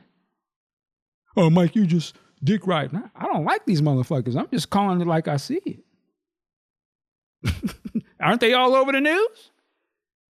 Yep, they are. So I mean, you tell me what's going on. Yeah, they're running a good game. You know, we think that a billionaire motherfucker got baby daddy issues. If you just stop and think about that statement, that doesn't really make a lot of sense. it doesn't make a lot of sense. Any black? Stop it. Stop it. But they, oh, he said he was gonna beat Pete Davidson's ass. Right. right, right. Yeah. Kanye ain't never been about that life, and he got way too much money right. to be doing anything like that. Let me know. Now, the day I'll believe it is the day that he gets arrested for something like this. Then I'll be like, okay, then this shit was real. But until then, it's just one antic after the year, year after year of different antics. And only thing that's changing is he getting more money. I don't believe it. Now, I wanted to ask your opinion about him buying a house next to Kim. Again, it's I, just I game. I, it's game. I don't. Now I see two sides to it where, you know, some people are like, he's being manipulative, he's trying to control Kim, yada, yada, yada. But then I see the other side, I'm like, the man has been shown to love his children. So if he can't be in the house with them, he could be try to be as close as he can to them. But you're saying it's all game. Well, I say there's a third option. He is being manipulated, but is manipulating us. I don't. I mean, it's game. Like, I stop it. Again, if he's getting arrested for trespassing or something like that, then I don't. Stop it. This billionaire motherfucker. You worried about he buying a house next door to his family? It's, right. That part. That's what I'm saying. Don't make just stop it because because you, gotta you also have to remember like people people are thinking so small minded so micro. You got to think of it in a these are billionaire entertainers. How often you really think they're in those homes within a year with all the um all the activities all the the television shows the concert all the things that they're doing? So yeah, it, it, makes for a nice headline. Kanye buys house next to ex-wife Kim, soon to be ex-wife Kim. But remember, this both of them are probably traveling the world with all kind of business deals and whatnot, and and of course for leisure and entertainment. Yeah, it it plays into the oh the estranged husband drama. It plays into the interracial family mm. drama and he's to do something to her you know the violent black man crazy black man drama. It, it, it, plays into all of these things. But like i said wake me when he gets arrested or something i just don't believe it. Like i don't it just doesn't i mean again this is the guy who was bug dancing in the white house. So i, I don't put nothing it's all game. Like i don't put nothing and he's and he was able enough to do that and then come around and say if do a few different things and get people to jump right back on his nuts. So that's a goddamn shame any, too. All anything, Hey, anything he he he knows what he's doing. Kim Kardashian knows what she's doing. They know how to go get this other dude. This would be a great scandal. Go, you know, I'm start running around, being seen, and taking pictures with this cat. Cool. This is gonna keep it keep the train rolling. And she invited me into the again, if it was a real issue, when he showed up at that house, supposedly when he wasn't invited, they would have arrested his black ass. But because the sister, other Facts. supposedly the other, come on in. What, what, did, what did Kim say about it? What did the mama say? She didn't say. So it was all bullshit, man. And who? Then they got they conveniently got pictures of them playing and stuff. Right. I bet you they they sit their kids down like this is what we're doing, and you you live here. This is our household, and we do this.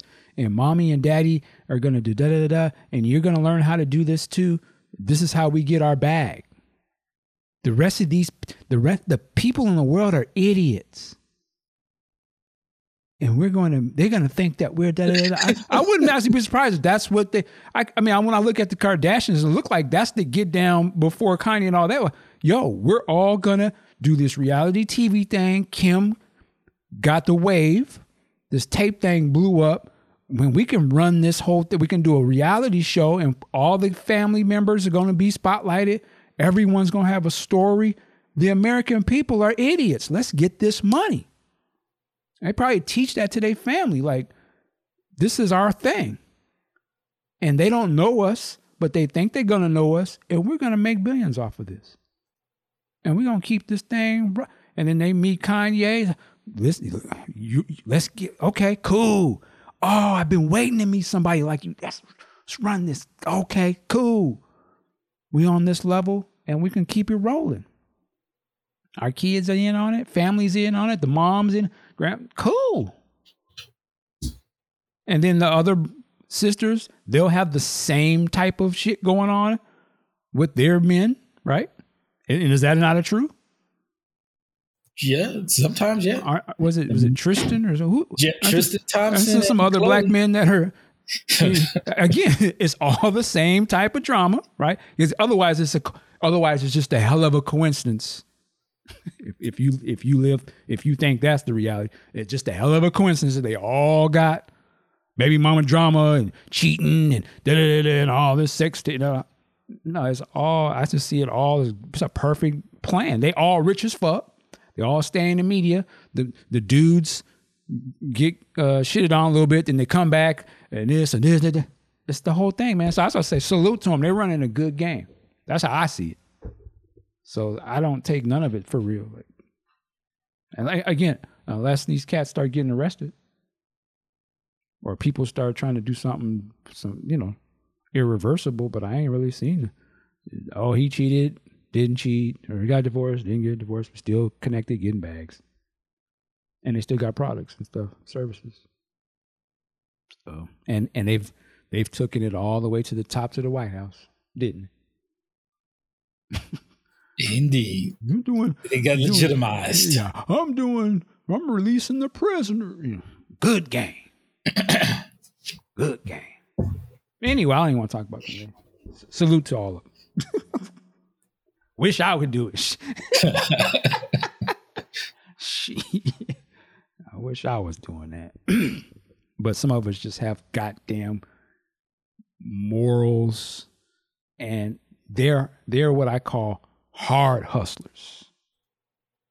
They hustle hard to the point where they'll they'll be willing to look crazy to get the bag. They don't care how it looks. They're so focused on that paper. They can call you can call me a slut or you can call me a dumb, you know what I mean, a coon. I don't care. What because you just again, you're just a dumb American public. You're supposed to do that. As long as I'm getting all the bread, why why do I care? That's how I look at it. That's what they're saying. Like, I don't care. Oh, you call me a slut? Or, cool. I'm richer than you. My family's got more power though. We we with the elites. What I care about what the non-elites think. That would be dumb. True that. if you think you put it, yeah. who, who, does Kanye West continuously keep talking? You see, yo, ain't, you ain't Louis. And then, you know, he always name dropping that he's around these rich and powerful. Again, so if you know that's his mindset, he's telling you, like, I don't give a fuck what you non elite niggas think. I'm with these elite niggas. I'm with mm-hmm. the Rothschilds. I'm I'm name dropping Zuckerberg and all these cats. Why would I care what you know, little such and such on the street think I'm dumb? You can't even afford to talk to me, nigga. I'm saying that's why they thinking about it. Why would I, why would they care? Why would he care what you? I want you to buy my records or at least think I'm cool or buy my shoes or something. Fuck about your opinion on me. No, I, I lose when you don't talk about me. Right. That's why I people like to call uh, Kim Kardashian no talent. I'm like, when's the last no talent person made close to a billion dollars in a lifetime? She got talent. She yeah, got talent. Got business sense. Yeah. And again, well, yeah, but I was right, but and you're not on their level, so it's easy for us that we'll try to soften the blow. yeah, but see, I have integrity, but right, you know, true. But you I mean, know, at, at, the end of the day, uh, we, we, live in America, and America is a com- not communist, a capitalist society. It's not an integrity society. Success ain't defined by integrity in terms of what the masses think, right? We right. we gravitate toward the top of the box office or who makes the most money. This is why we have all these charts and shit. We don't have the charts of who's the most integrity. They ain't never you ain't never seen no news program that come on uh, Monday. Well, last week in integrity, uh, such and such was the most integrable. I don't give a fuck about that. it's about who made the most money. So don't act like the the, the system don't matter because you ain't a part of it. You, you know what I mean? Like, well, so that's that's why we have to sometimes stop and look at ourselves and be like, man, let's just keep it a buck. We value who's super rich. Or we value when people place value on things. It's the same way we look at movies as a that movie could be some bullshit, but it made the most. That's what matters. The same with people. Anyway, I'm done ranting. ah! And we all, no, I'm saying we all in the game. We all part of the game. Yeah.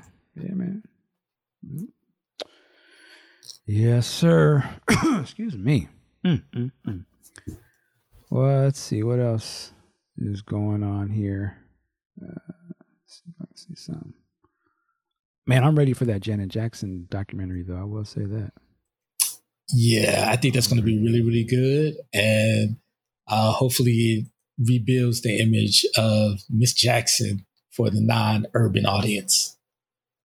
You think she has a bad image? I think, uh, in my opinion, yes. I, I feel I wouldn't say bad image, but in the sense that since that Super Bowl, that whole wardrobe malfunction, that mm. she took a step down, and I don't think she's fully recovered as far as in the mainstream non-urban black audience. Interesting. Okay.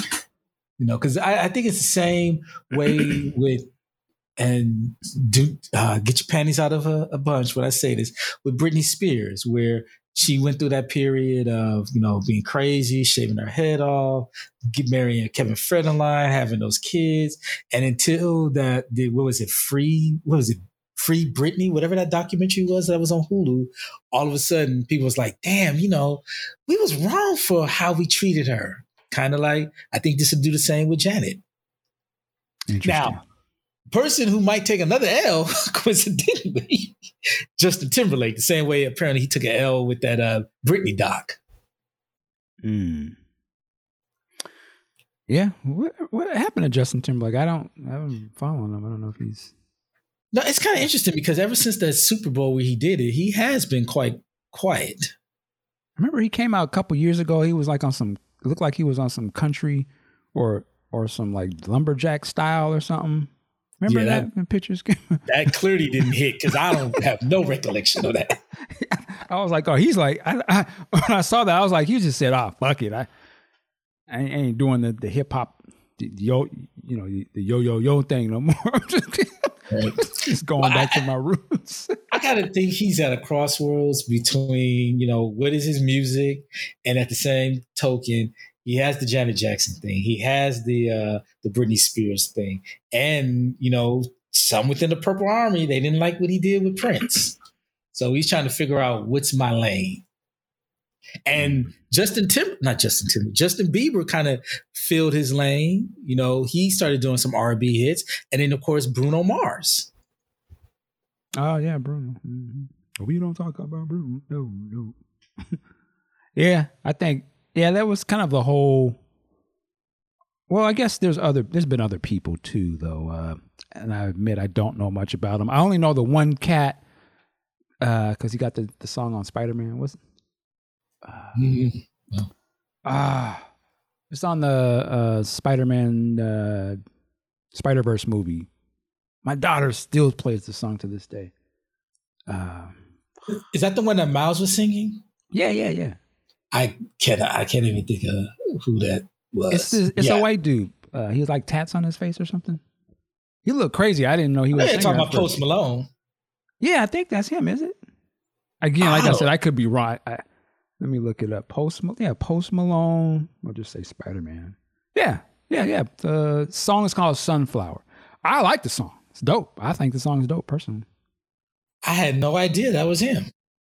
Yeah, man. He's not. There's a music video for it, but it's just made up of footage of the movie. And if my six year old is in any indication to other kids, they wearing that song out, man.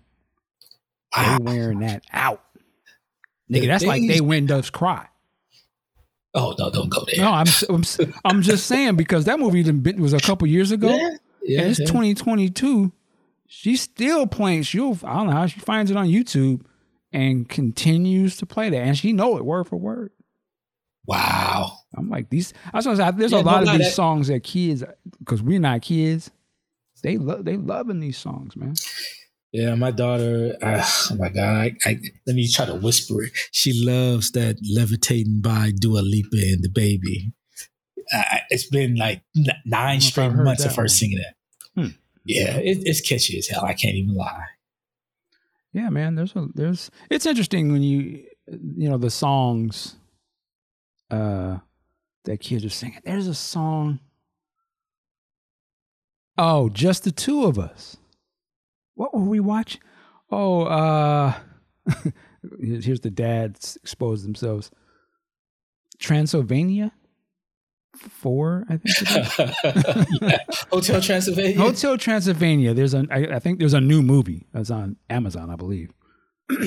but in the movie, the Dracula dude, he does a whole performance. It's just the two of us, but you know, it's Dracula singing it. And uh, my daughter, I caught her. I don't know how they. I think this they be. I think there's like some algorithms that be watching what they watching, but she's watching it on YouTube now. The song, and I can hear her playing it, and it's just the two, but it's you know a a, a different take on it. And I'm like, it's interesting. Is it the Will Smith one or the no, no, no, no, no? It's a new. It's the Dracula singing. Oh, okay, okay. Yeah, it's a newer version. You know, it's based off the original, and I was just like, yeah, these old songs are being played by our kids, but they're hearing them in not only cover versions, but they're hearing them in these movies. And that's how they're learning a lot of these songs. I don't, and I'd be curious if they ever will one day hear the original and they'll probably like, oh, they'll probably think the original is copying what they've been watching in these movies half their life. Because the videos of the originals are not the algorithm ain't playing those on YouTube, right? It's not pushing those in front of them. It's pushing the, you know, these other songs, uh, the songs in the movie Sing, for instance. You know, uh, she'll she'll she knows a snippet of Baby Got Back because it's repeatedly being played in that movie, and that's what wow. she thinks. It's, she knows that she thinks that's you know she probably will think that's what she will identify it with, but in her mind, she would probably be blown away if she knew her dad used to perform that song around the country, right? Like it's just, but these are how kids are hearing a lot of these songs that we know, but they're hearing them in such a very different way. But but it's a testament that these songs are powerful enough that they can be translated, and even those old songs are being used today, just in a different way. You know, um, yeah, I find it interesting. You know, uh, "Let's Go Crazy" is the first number in Sing Two. Um, and it's it's kind of cool because it's gonna put that song in some kids' minds that they would have never heard it otherwise. Uh, and then I think, yeah, they're gonna continue to keep watching the videos of these songs and learn it. You know, just like I know we don't talk about Bruno. we don't talk about Bruno. I ain't even seen that movie, but I know the song. uh, that Lin Manuel Miranda, that is a musical genius, or at least a theatrical film musical genius. Because I, I, can't go a day without my daughter singing one of those songs from that movie Encanto. Wow! Still don't know what the damn movie's about. Yeah, still don't. Yeah, but yeah. but yeah, very powerful. That's that's why I always say when we were talking about Disney Plus on uh, Discord, and it's it's not a powerful enough thing for me. I do appreciate the content that's on there, but I know that for children, she's eating that up, and I and I think she eats it, uh, eats it up more outside of Disney Plus, but that's where the content is originating from. But the, you know, all of a lot of those movies are just been clipatized on YouTube, and the kids are watching those clips over and over from these movies. Uh, and I think we're going to be. It's very interesting to see when they start to really grow up that they've been internalizing the clips of these movies and how they'll see movies. You know how they'll start to take in things later where they're so used to seeing parts, their favorite parts of these movies, but not the entire movie. Like they may have watched the entire movie once or twice, but they know individual sections of that by heart. And I don't think we we didn't grow up with that, right? You couldn't watch clips of movies when we were kids. Oh. You had to watch the whole fucking movie. there was no you you know what I mean? There was nothing that would show you clips from the movies over and over and over and over. So this will be a whole different, you know, different way that they see things. It's gonna be very interesting. But with that said, I think we can wrap it up. Unless you had something else. I, I had a couple of recommendations. Okay. Um, I was laid up in the bed for almost 13 days or so. So I had nothing but time on my hands to uh, to watch them. Uh, the Book of Boba Fett. I, I like it. I know some are feeling like it's unnecessary. Uh, but for me, I, again, more Star Wars. I think it's the same uh, quality, maybe a, a, tad below the Mandalorian. But I mean, come on, it's the Mandalorian. That's the mean dude, it's kind of hard to follow that up. It's like saying uh, some of these Marvel movies ain't on the same level of Endgame and Infinity War. That, they that's top notch, right? Uh, so yeah, I, I, definitely recommend that. I watch, you know, there's a, a show on HBO Max that got recommended from a Google search I did called Love Life. Uh, for you know my melanated folks, watch the second season. It stars the guy uh, from The Good Place. Uh, I can't uh, I can't think of his, what his name is. A really great show. It's ten episodes. Really great show showing uh, essentially this black man uh, who had this. He was married, and then he gets he kind of got his Will Smith on, to be honest, in the sense that he he was married to he had his wife. He thought he was happy, and then he met someone that was his soulmate and there's a whole lot of stuff that goes into those 10 episodes with some of the relationships that he has, the relationships that get mm-hmm. squandered.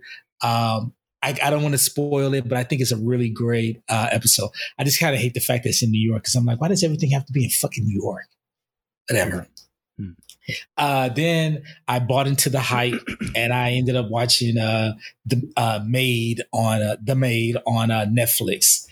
Uh, kind of got me in my feelings because so here's this maid. She's living in, I think she's in the Detroit area or uh, somewhere in the Midwest, and she had an issue with uh, her baby daddy.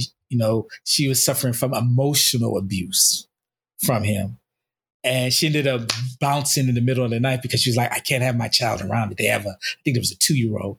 And she's going to social services and they're telling her uh, how effed up the game is, where you have to have a job in order to get food stamps and in order to get Section 8 and all these things she had to deal with. She got this crazy mother, eccentric mother. then she has um, her father. And I'm just watching this movie thing, I mean, watching the show thinking, now, the, the cold part about it is there are sisters every day that have the same decision and we deride them as welfare queens. But here we are, they're making an inspiring movie about this young white woman having to deal with these situations. But that aside, it's a really good uh, uh, viewing experience. And I, I, have to, I can't recommend it any uh, higher than I could.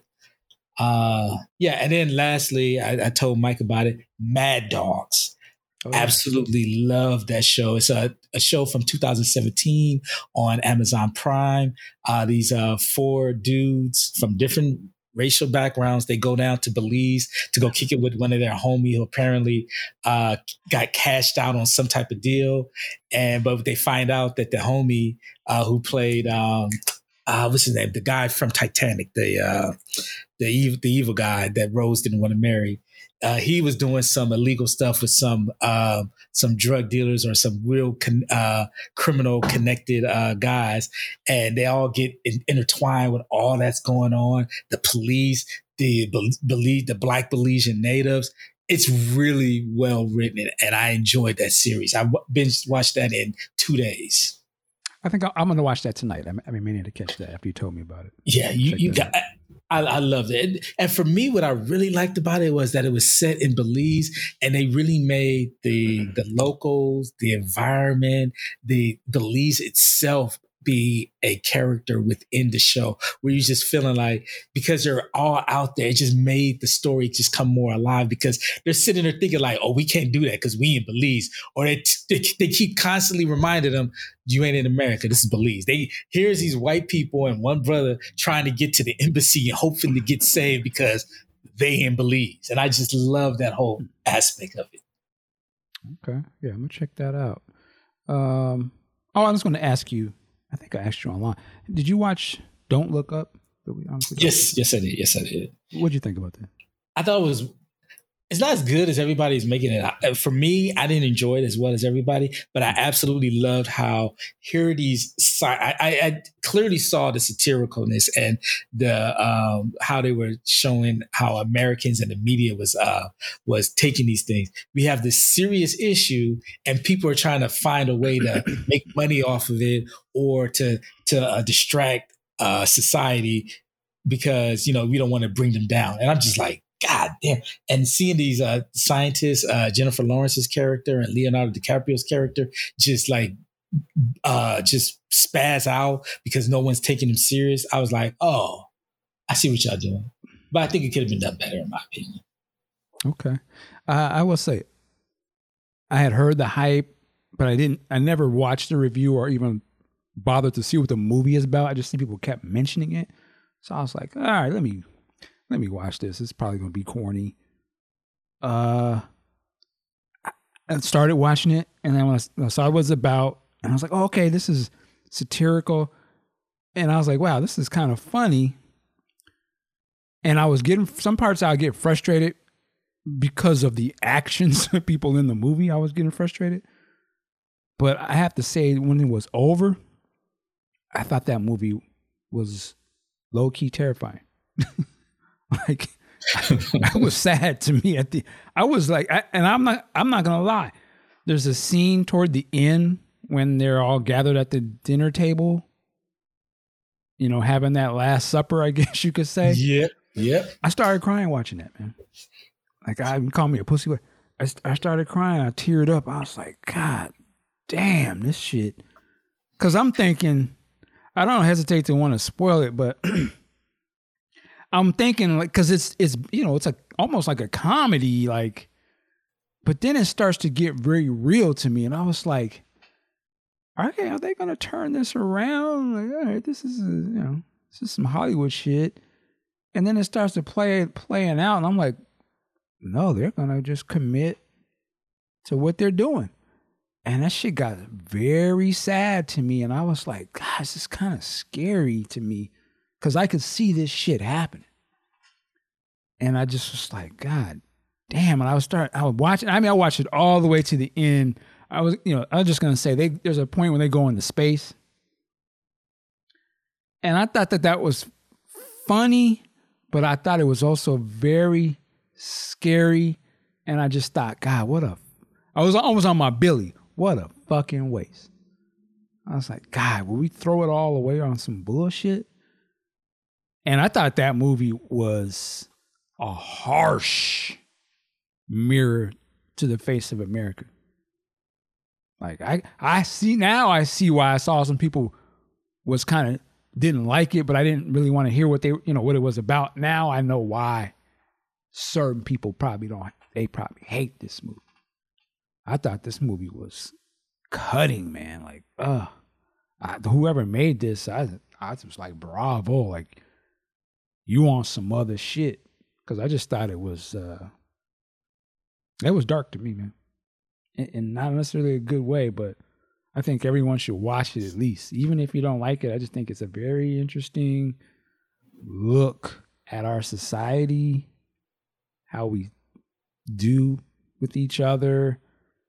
Again, we talked about value earlier and how people value money and power versus integrity and just I was just like, gosh.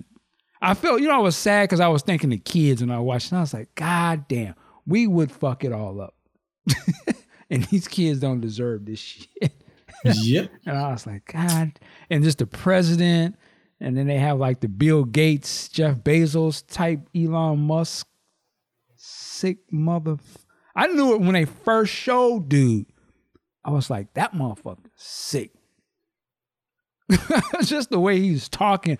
I was, I hated that dude. I was, hate cats like that, man. It's like somebody need to slap the shit out of his mouth. The arrogant, you know, act like nobody else really matters.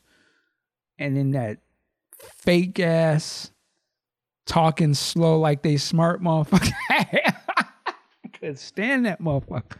And then when I, and then he left the show for a while, and I was like, "There's a reason why they showed that motherfucker. Something going." Ha-. I was like, this, this, "He's not out of the movie."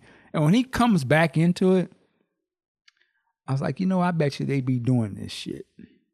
Well, you just have a back door to the president, and they just fucking dick ride him because he's the most powerful, richest dude in the world. I was like, "This motherfucker." Did you see the? I oh, there's one part I do want to talk about it was the part where the Bill Gates type dude, he was like, I know your whole life. You know, I have the algorithm on you. I've been watching you. And he's like, I, he could tell you how you was going to die and what you was worth and all this kind of shit. And he was telling that to the Leo character. You remember that part? Um, nah, I can't. I can't remember that. There was a part when the Leo's character sort of tried to confront the Bill Gates dude, and he was like, "Dude, you don't, you're not listening to nobody. Like some other scientists want to double check your work, and and do." They were firing all the other scientists, and nobody could corroborate. Right, right, right, right, dude. right. And he was trying to tell the dude, and the president was standing there, and she wasn't saying shit. And then the dude just started going and going in on Leo. What do you mean? You, you know, he talked like that real slow. You couldn't tell me anything. I know your whole life my algorithm has been following you for da da da da, and you was just busting him down. You know, like you're not gonna do shit. And I just wanted Leo to say, man, I don't give a fuck about these. I, wanted to say, did that algorithm tell you I'm about to slap the shit out of you? How you gonna how you gonna stop me from beating your ass right here before they can run and grab me? I'm gonna be gonna knock you the fuck out. Ah, oh, that dude irritated the hell out of me. And then the shit he did at that last part. I've got to go use the bathroom. I'll be right back. I was like, man, if they don't, I was like, this motherfucker. it was just a cold movie to me, man. Like, there's so many little things that was going on that you can peep out before the shit hits the fan. You can see the signs of some of the shit that was coming. And I was like, wow, this is crazy. Uh, salute to uh, Tyler Perry was in it. I thought he was right. good. Yeah, yeah. The only person who sucked in the movie to me was Kid Cudi.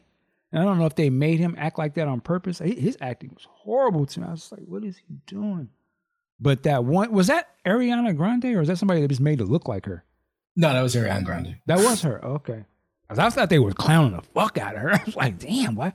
That's so spot on. But I guess that was her. I thought they were still low key clowning what she represented, but I guess she's in on it. So But yeah, hey, when you want to get clicked in, sometimes you got to take those self-referential roles. I, I guess, but yeah, I, I, thought that was a brilliant movie. And I know I see why they dogging the hell out of that one because that shit, to me, it was pointing a finger at a lot of these motherfuckers in the media, and they damn sure ain't gonna want to be called out. Um, but yeah, I thought it was brilliant, man. That's that was one of the best movies I've seen in a little bit, my opinion. But speaking of uh, films that got dogged out that I think you might have seen, um, did you uh, Eternals? Did you finish that? I did. Uh, it just it, it didn't work for me, man. Um, I wanted to like it, and I will say, at parts, it looked visually stunning. In parts, uh, I do tip my hat to the way it was shot. Some of the parts, but I don't know. I just think that the, the, the storytelling method that they use with a lot of the flashbacks, coupled with so many characters, it didn't work.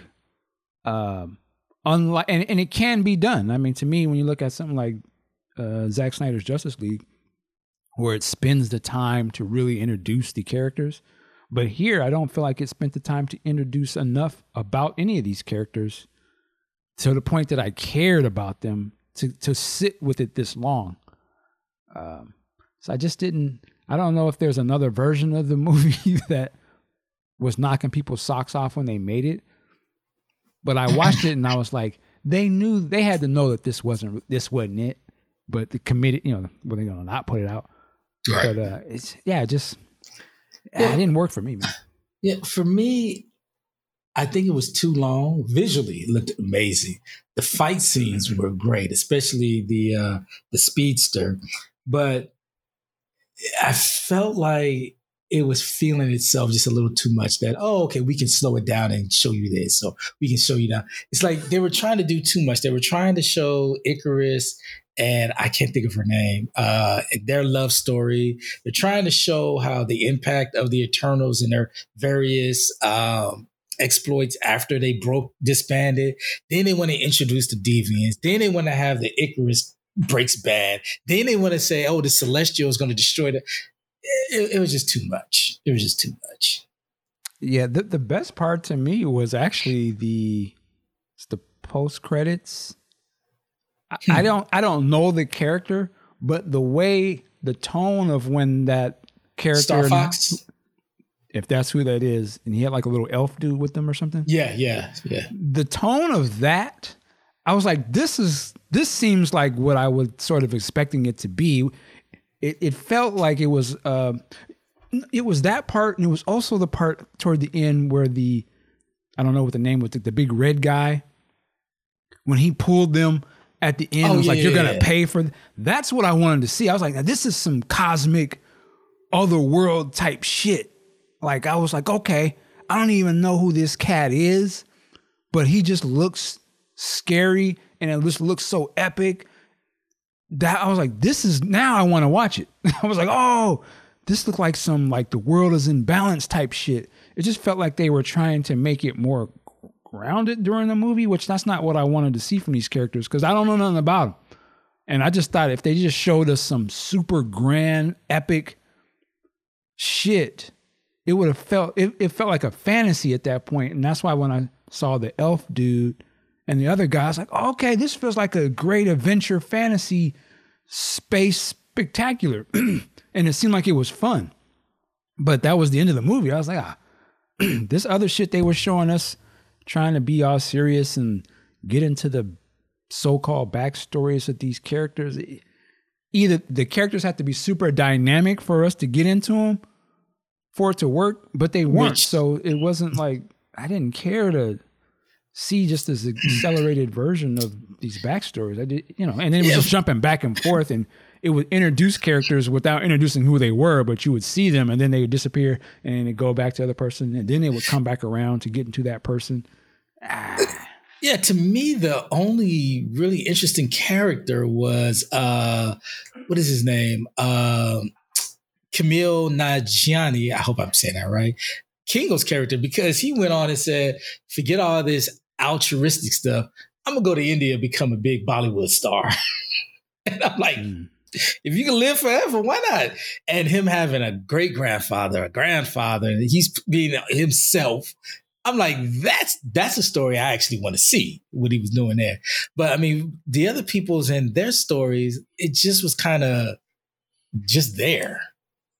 And my other thing was, and I said this before, I guess Angelina Jolie really wanted to be in a Marvel film because I'm like, what the hell did she do in the film? Because it was like you you you needed Angelina Jolie to play that character.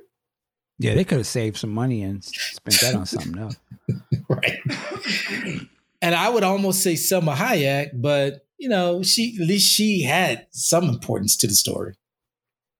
But Angelina Jolie, again, it must have been because she got like seven kids at home. It's like she wanted to look cool to him. That's that's what I came away with. Yeah, and and let me say this. Paper Boi. You better kick ass in the next season or Atlanta or else. Cause that wasn't it, bro. That wasn't it. Mm-mm. I, I I'm trying to remember what he was in before. It was he was in something.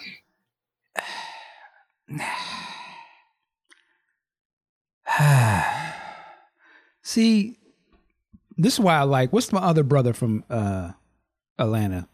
Lakeith Stanfield. Lakeith. This is why I like Lakeith, man. He understands the power of coming off of a great show like Atlanta and the underdog status of like, okay, I did my thing on that. Now I'm about to go take these other roles and really put it down and understand how my fans see me and they want to see me rise in the next role and the next role and the next role. And he's not playing dumb shit. He could he can be he's in some wild movies, right? But he always kind of like does his thing in the in the characters. And I feel like he respects like the rise when we see guys like them. We want to see them win because you came off a show that we love. And to me, Paper Boi, I, you just assume like, oh man, he gonna kill it too. Like he's a dope actor.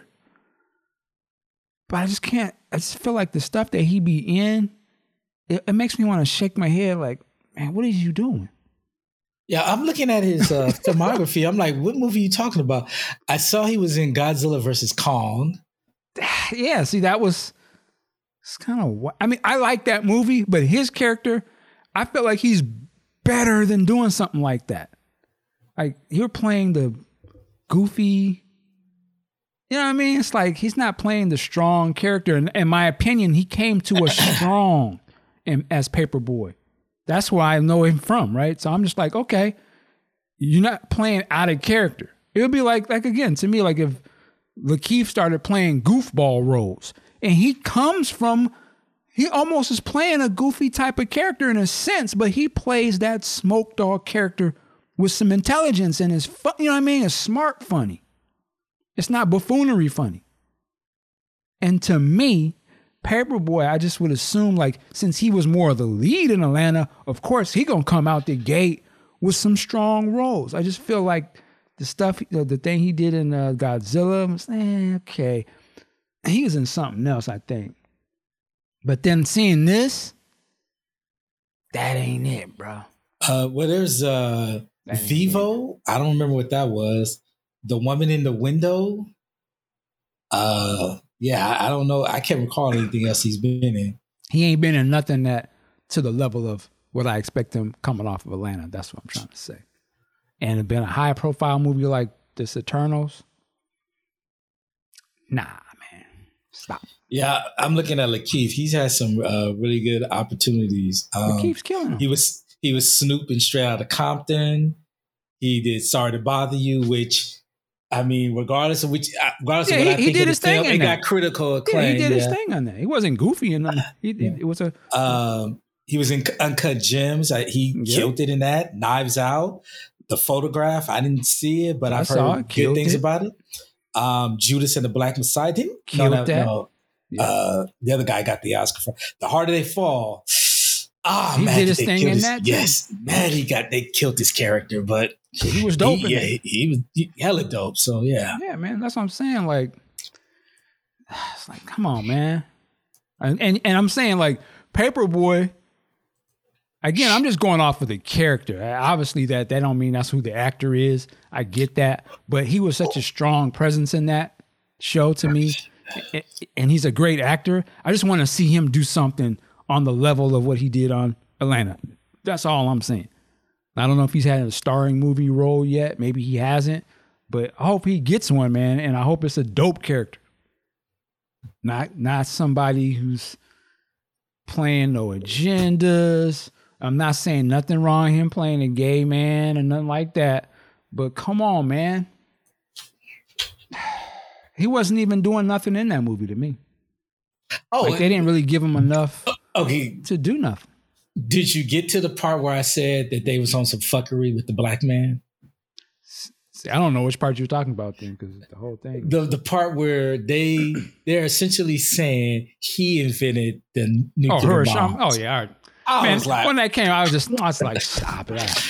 I was like, get the fuck out of yeah, here. That's what, that's what I'm saying. Like, I just like, that was so ridiculous. I didn't even like, just like, come on, man, stop it. what are you talking about? Really?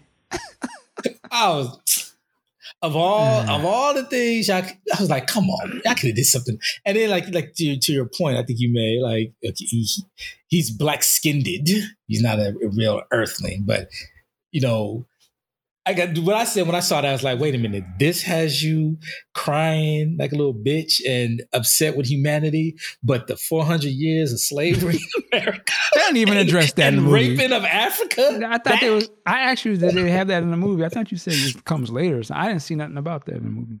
Well, no, because uh, uh, the white dude, it's amazing how that worked. He ended up freeing the, that indigenous uh, city and taking them with them so they weren't getting wiped out by the uh, conquistadors. Oh, I'm just, I'm so, if Tariq, like I said, if Tariq saw this movie, he would pick that shit apart. And any, like any pro black person, I'd have a huge problem with that. Cause I did. Yeah, I guess the whole movie just was lukewarm to me. You know, it's, it's cool. I'm glad I didn't go to the theaters to see it. I'll say that. So I would have straight fell asleep on that one. That was way too long to be at the theater. Uh, and I got one more. Uh, I know you haven't watched the series, but uh, Cobra Kai, I binge watched that in three days. No, two days. Mm. I probably I seen cannot, like four or five episodes of the season one back in the day, but Man, it used to be on YouTube, didn't it? Yeah, it was started That's on YouTube. I last watched it. It was on yeah, YouTube. yeah. And uh, Netflix they picked it up and it became one of their most watched uh, series. So apparently they, they've greenlit. They're they're already filming season five. They've already greenlit season six. Oh, okay. Now, for me, like season, I enjoy season two and three. Some people said that it took a step down after season one. Season four, I absolutely loved it. There were so many plot lines that they were able to competently weave throughout the whole series. Mm-hmm. Um, that even the, the, kid actors, they didn't annoy me as, as much as they did in series in uh, a series past. They had a number of redemption stories. They had a number of psychological stuff because it was. I mean, I don't know if you know the the Karate Kid mythos, but they brought this character back, Terry Silver, and he's the only one that got sits. Cause you you got Johnny who's holding on to some shit that happened in the in in his teen years and he's pushing 50. You got uh Danny LaRusso who was winning. Not only did he win the karate tournament, he got the bad chick, and now he's he's making uh, hundreds of thousands of millions of dollars with his car company. He's still in his feelings about uh, high school. You got the dude, the evil um, Cobra Kai Sensei, he's still mad about uh, how things uh, happen. But Terry Silver, who's worth, I guess when you got money, you don't you let shit slide off. He's worth hundreds of millions of dollars, and he's like, dude, you really want me to fight this high school uh, beef? let it go. And I'm like, I was just clapping, like, yeah, let it go. I, after the series, uh, the season was over, and I put up on Facebook the lesson of Cobra Kai is that men need to take their ass to therapy and work through shit they should have let go decades ago. and it was so good to see that. But they ended up doing something with that Terry Silver character that made sense. And they had a twist at the end where I was like, oh shit, that dude creased and fucked up and made a monster. I love this season. I can't wait for the next one. Did I see something where they're going to have Mr. Miyagi? Or did he pass away? He passed away. They've oh, been doing flashbacks with him, but you know, not so much. Oh, and also I watched uh Midnight Mass. Midnight Mass. What is that? That's the one where there's this uh, pastor that comes to this small island town and miracles start happening. When you find out what it is, you're just gonna be like, man, it's some bullshit. I ended up just watching it because my daughter told me, you need to see the end. You need to see the end of what happened. I was like, when when I figured out what was going on, I was like, this is some bullshit. Hmm. Bull. but I mean, go ahead and watch it if you you have to, but you're not gonna like what the twist is. This isn't the same pastor who spit in his hand and rubbed it on that dude's face, is it? I ain't even going there. I'm just I rebuke that. I don't rebuke that. The power of Christ. Similar na na. Hilarious. uh, yeah, all right. Don't play around. Catching the spirit in here. All right. Well, man. Catching HPV. I don't know what that is, but all right. Well, I think we're going to wrap things up here and get up out of here. Um, ladies and gentlemen, I hope you had a good time listening to us rant and rave and listen to me rant and rave, of course. Uh, and Pooh, sir, where can they find you online? Uh, if you know my Twitter and Instagram, that's where you'll find me. I got to be on hush mode. I got too much money at stake. Hilarious. He's on his Kanye. Too rich to talk to you niggas. I ain't fumbling. I'm not fumbling no bag. The 2022, get the bag. Don't fumble it. There you go. There you go. All right. Well, check us out at podcastjuice.net. Of course, you can look us up on all your social media platforms and YouTube. And with that, work it like a job. We'll see you next time. Peace.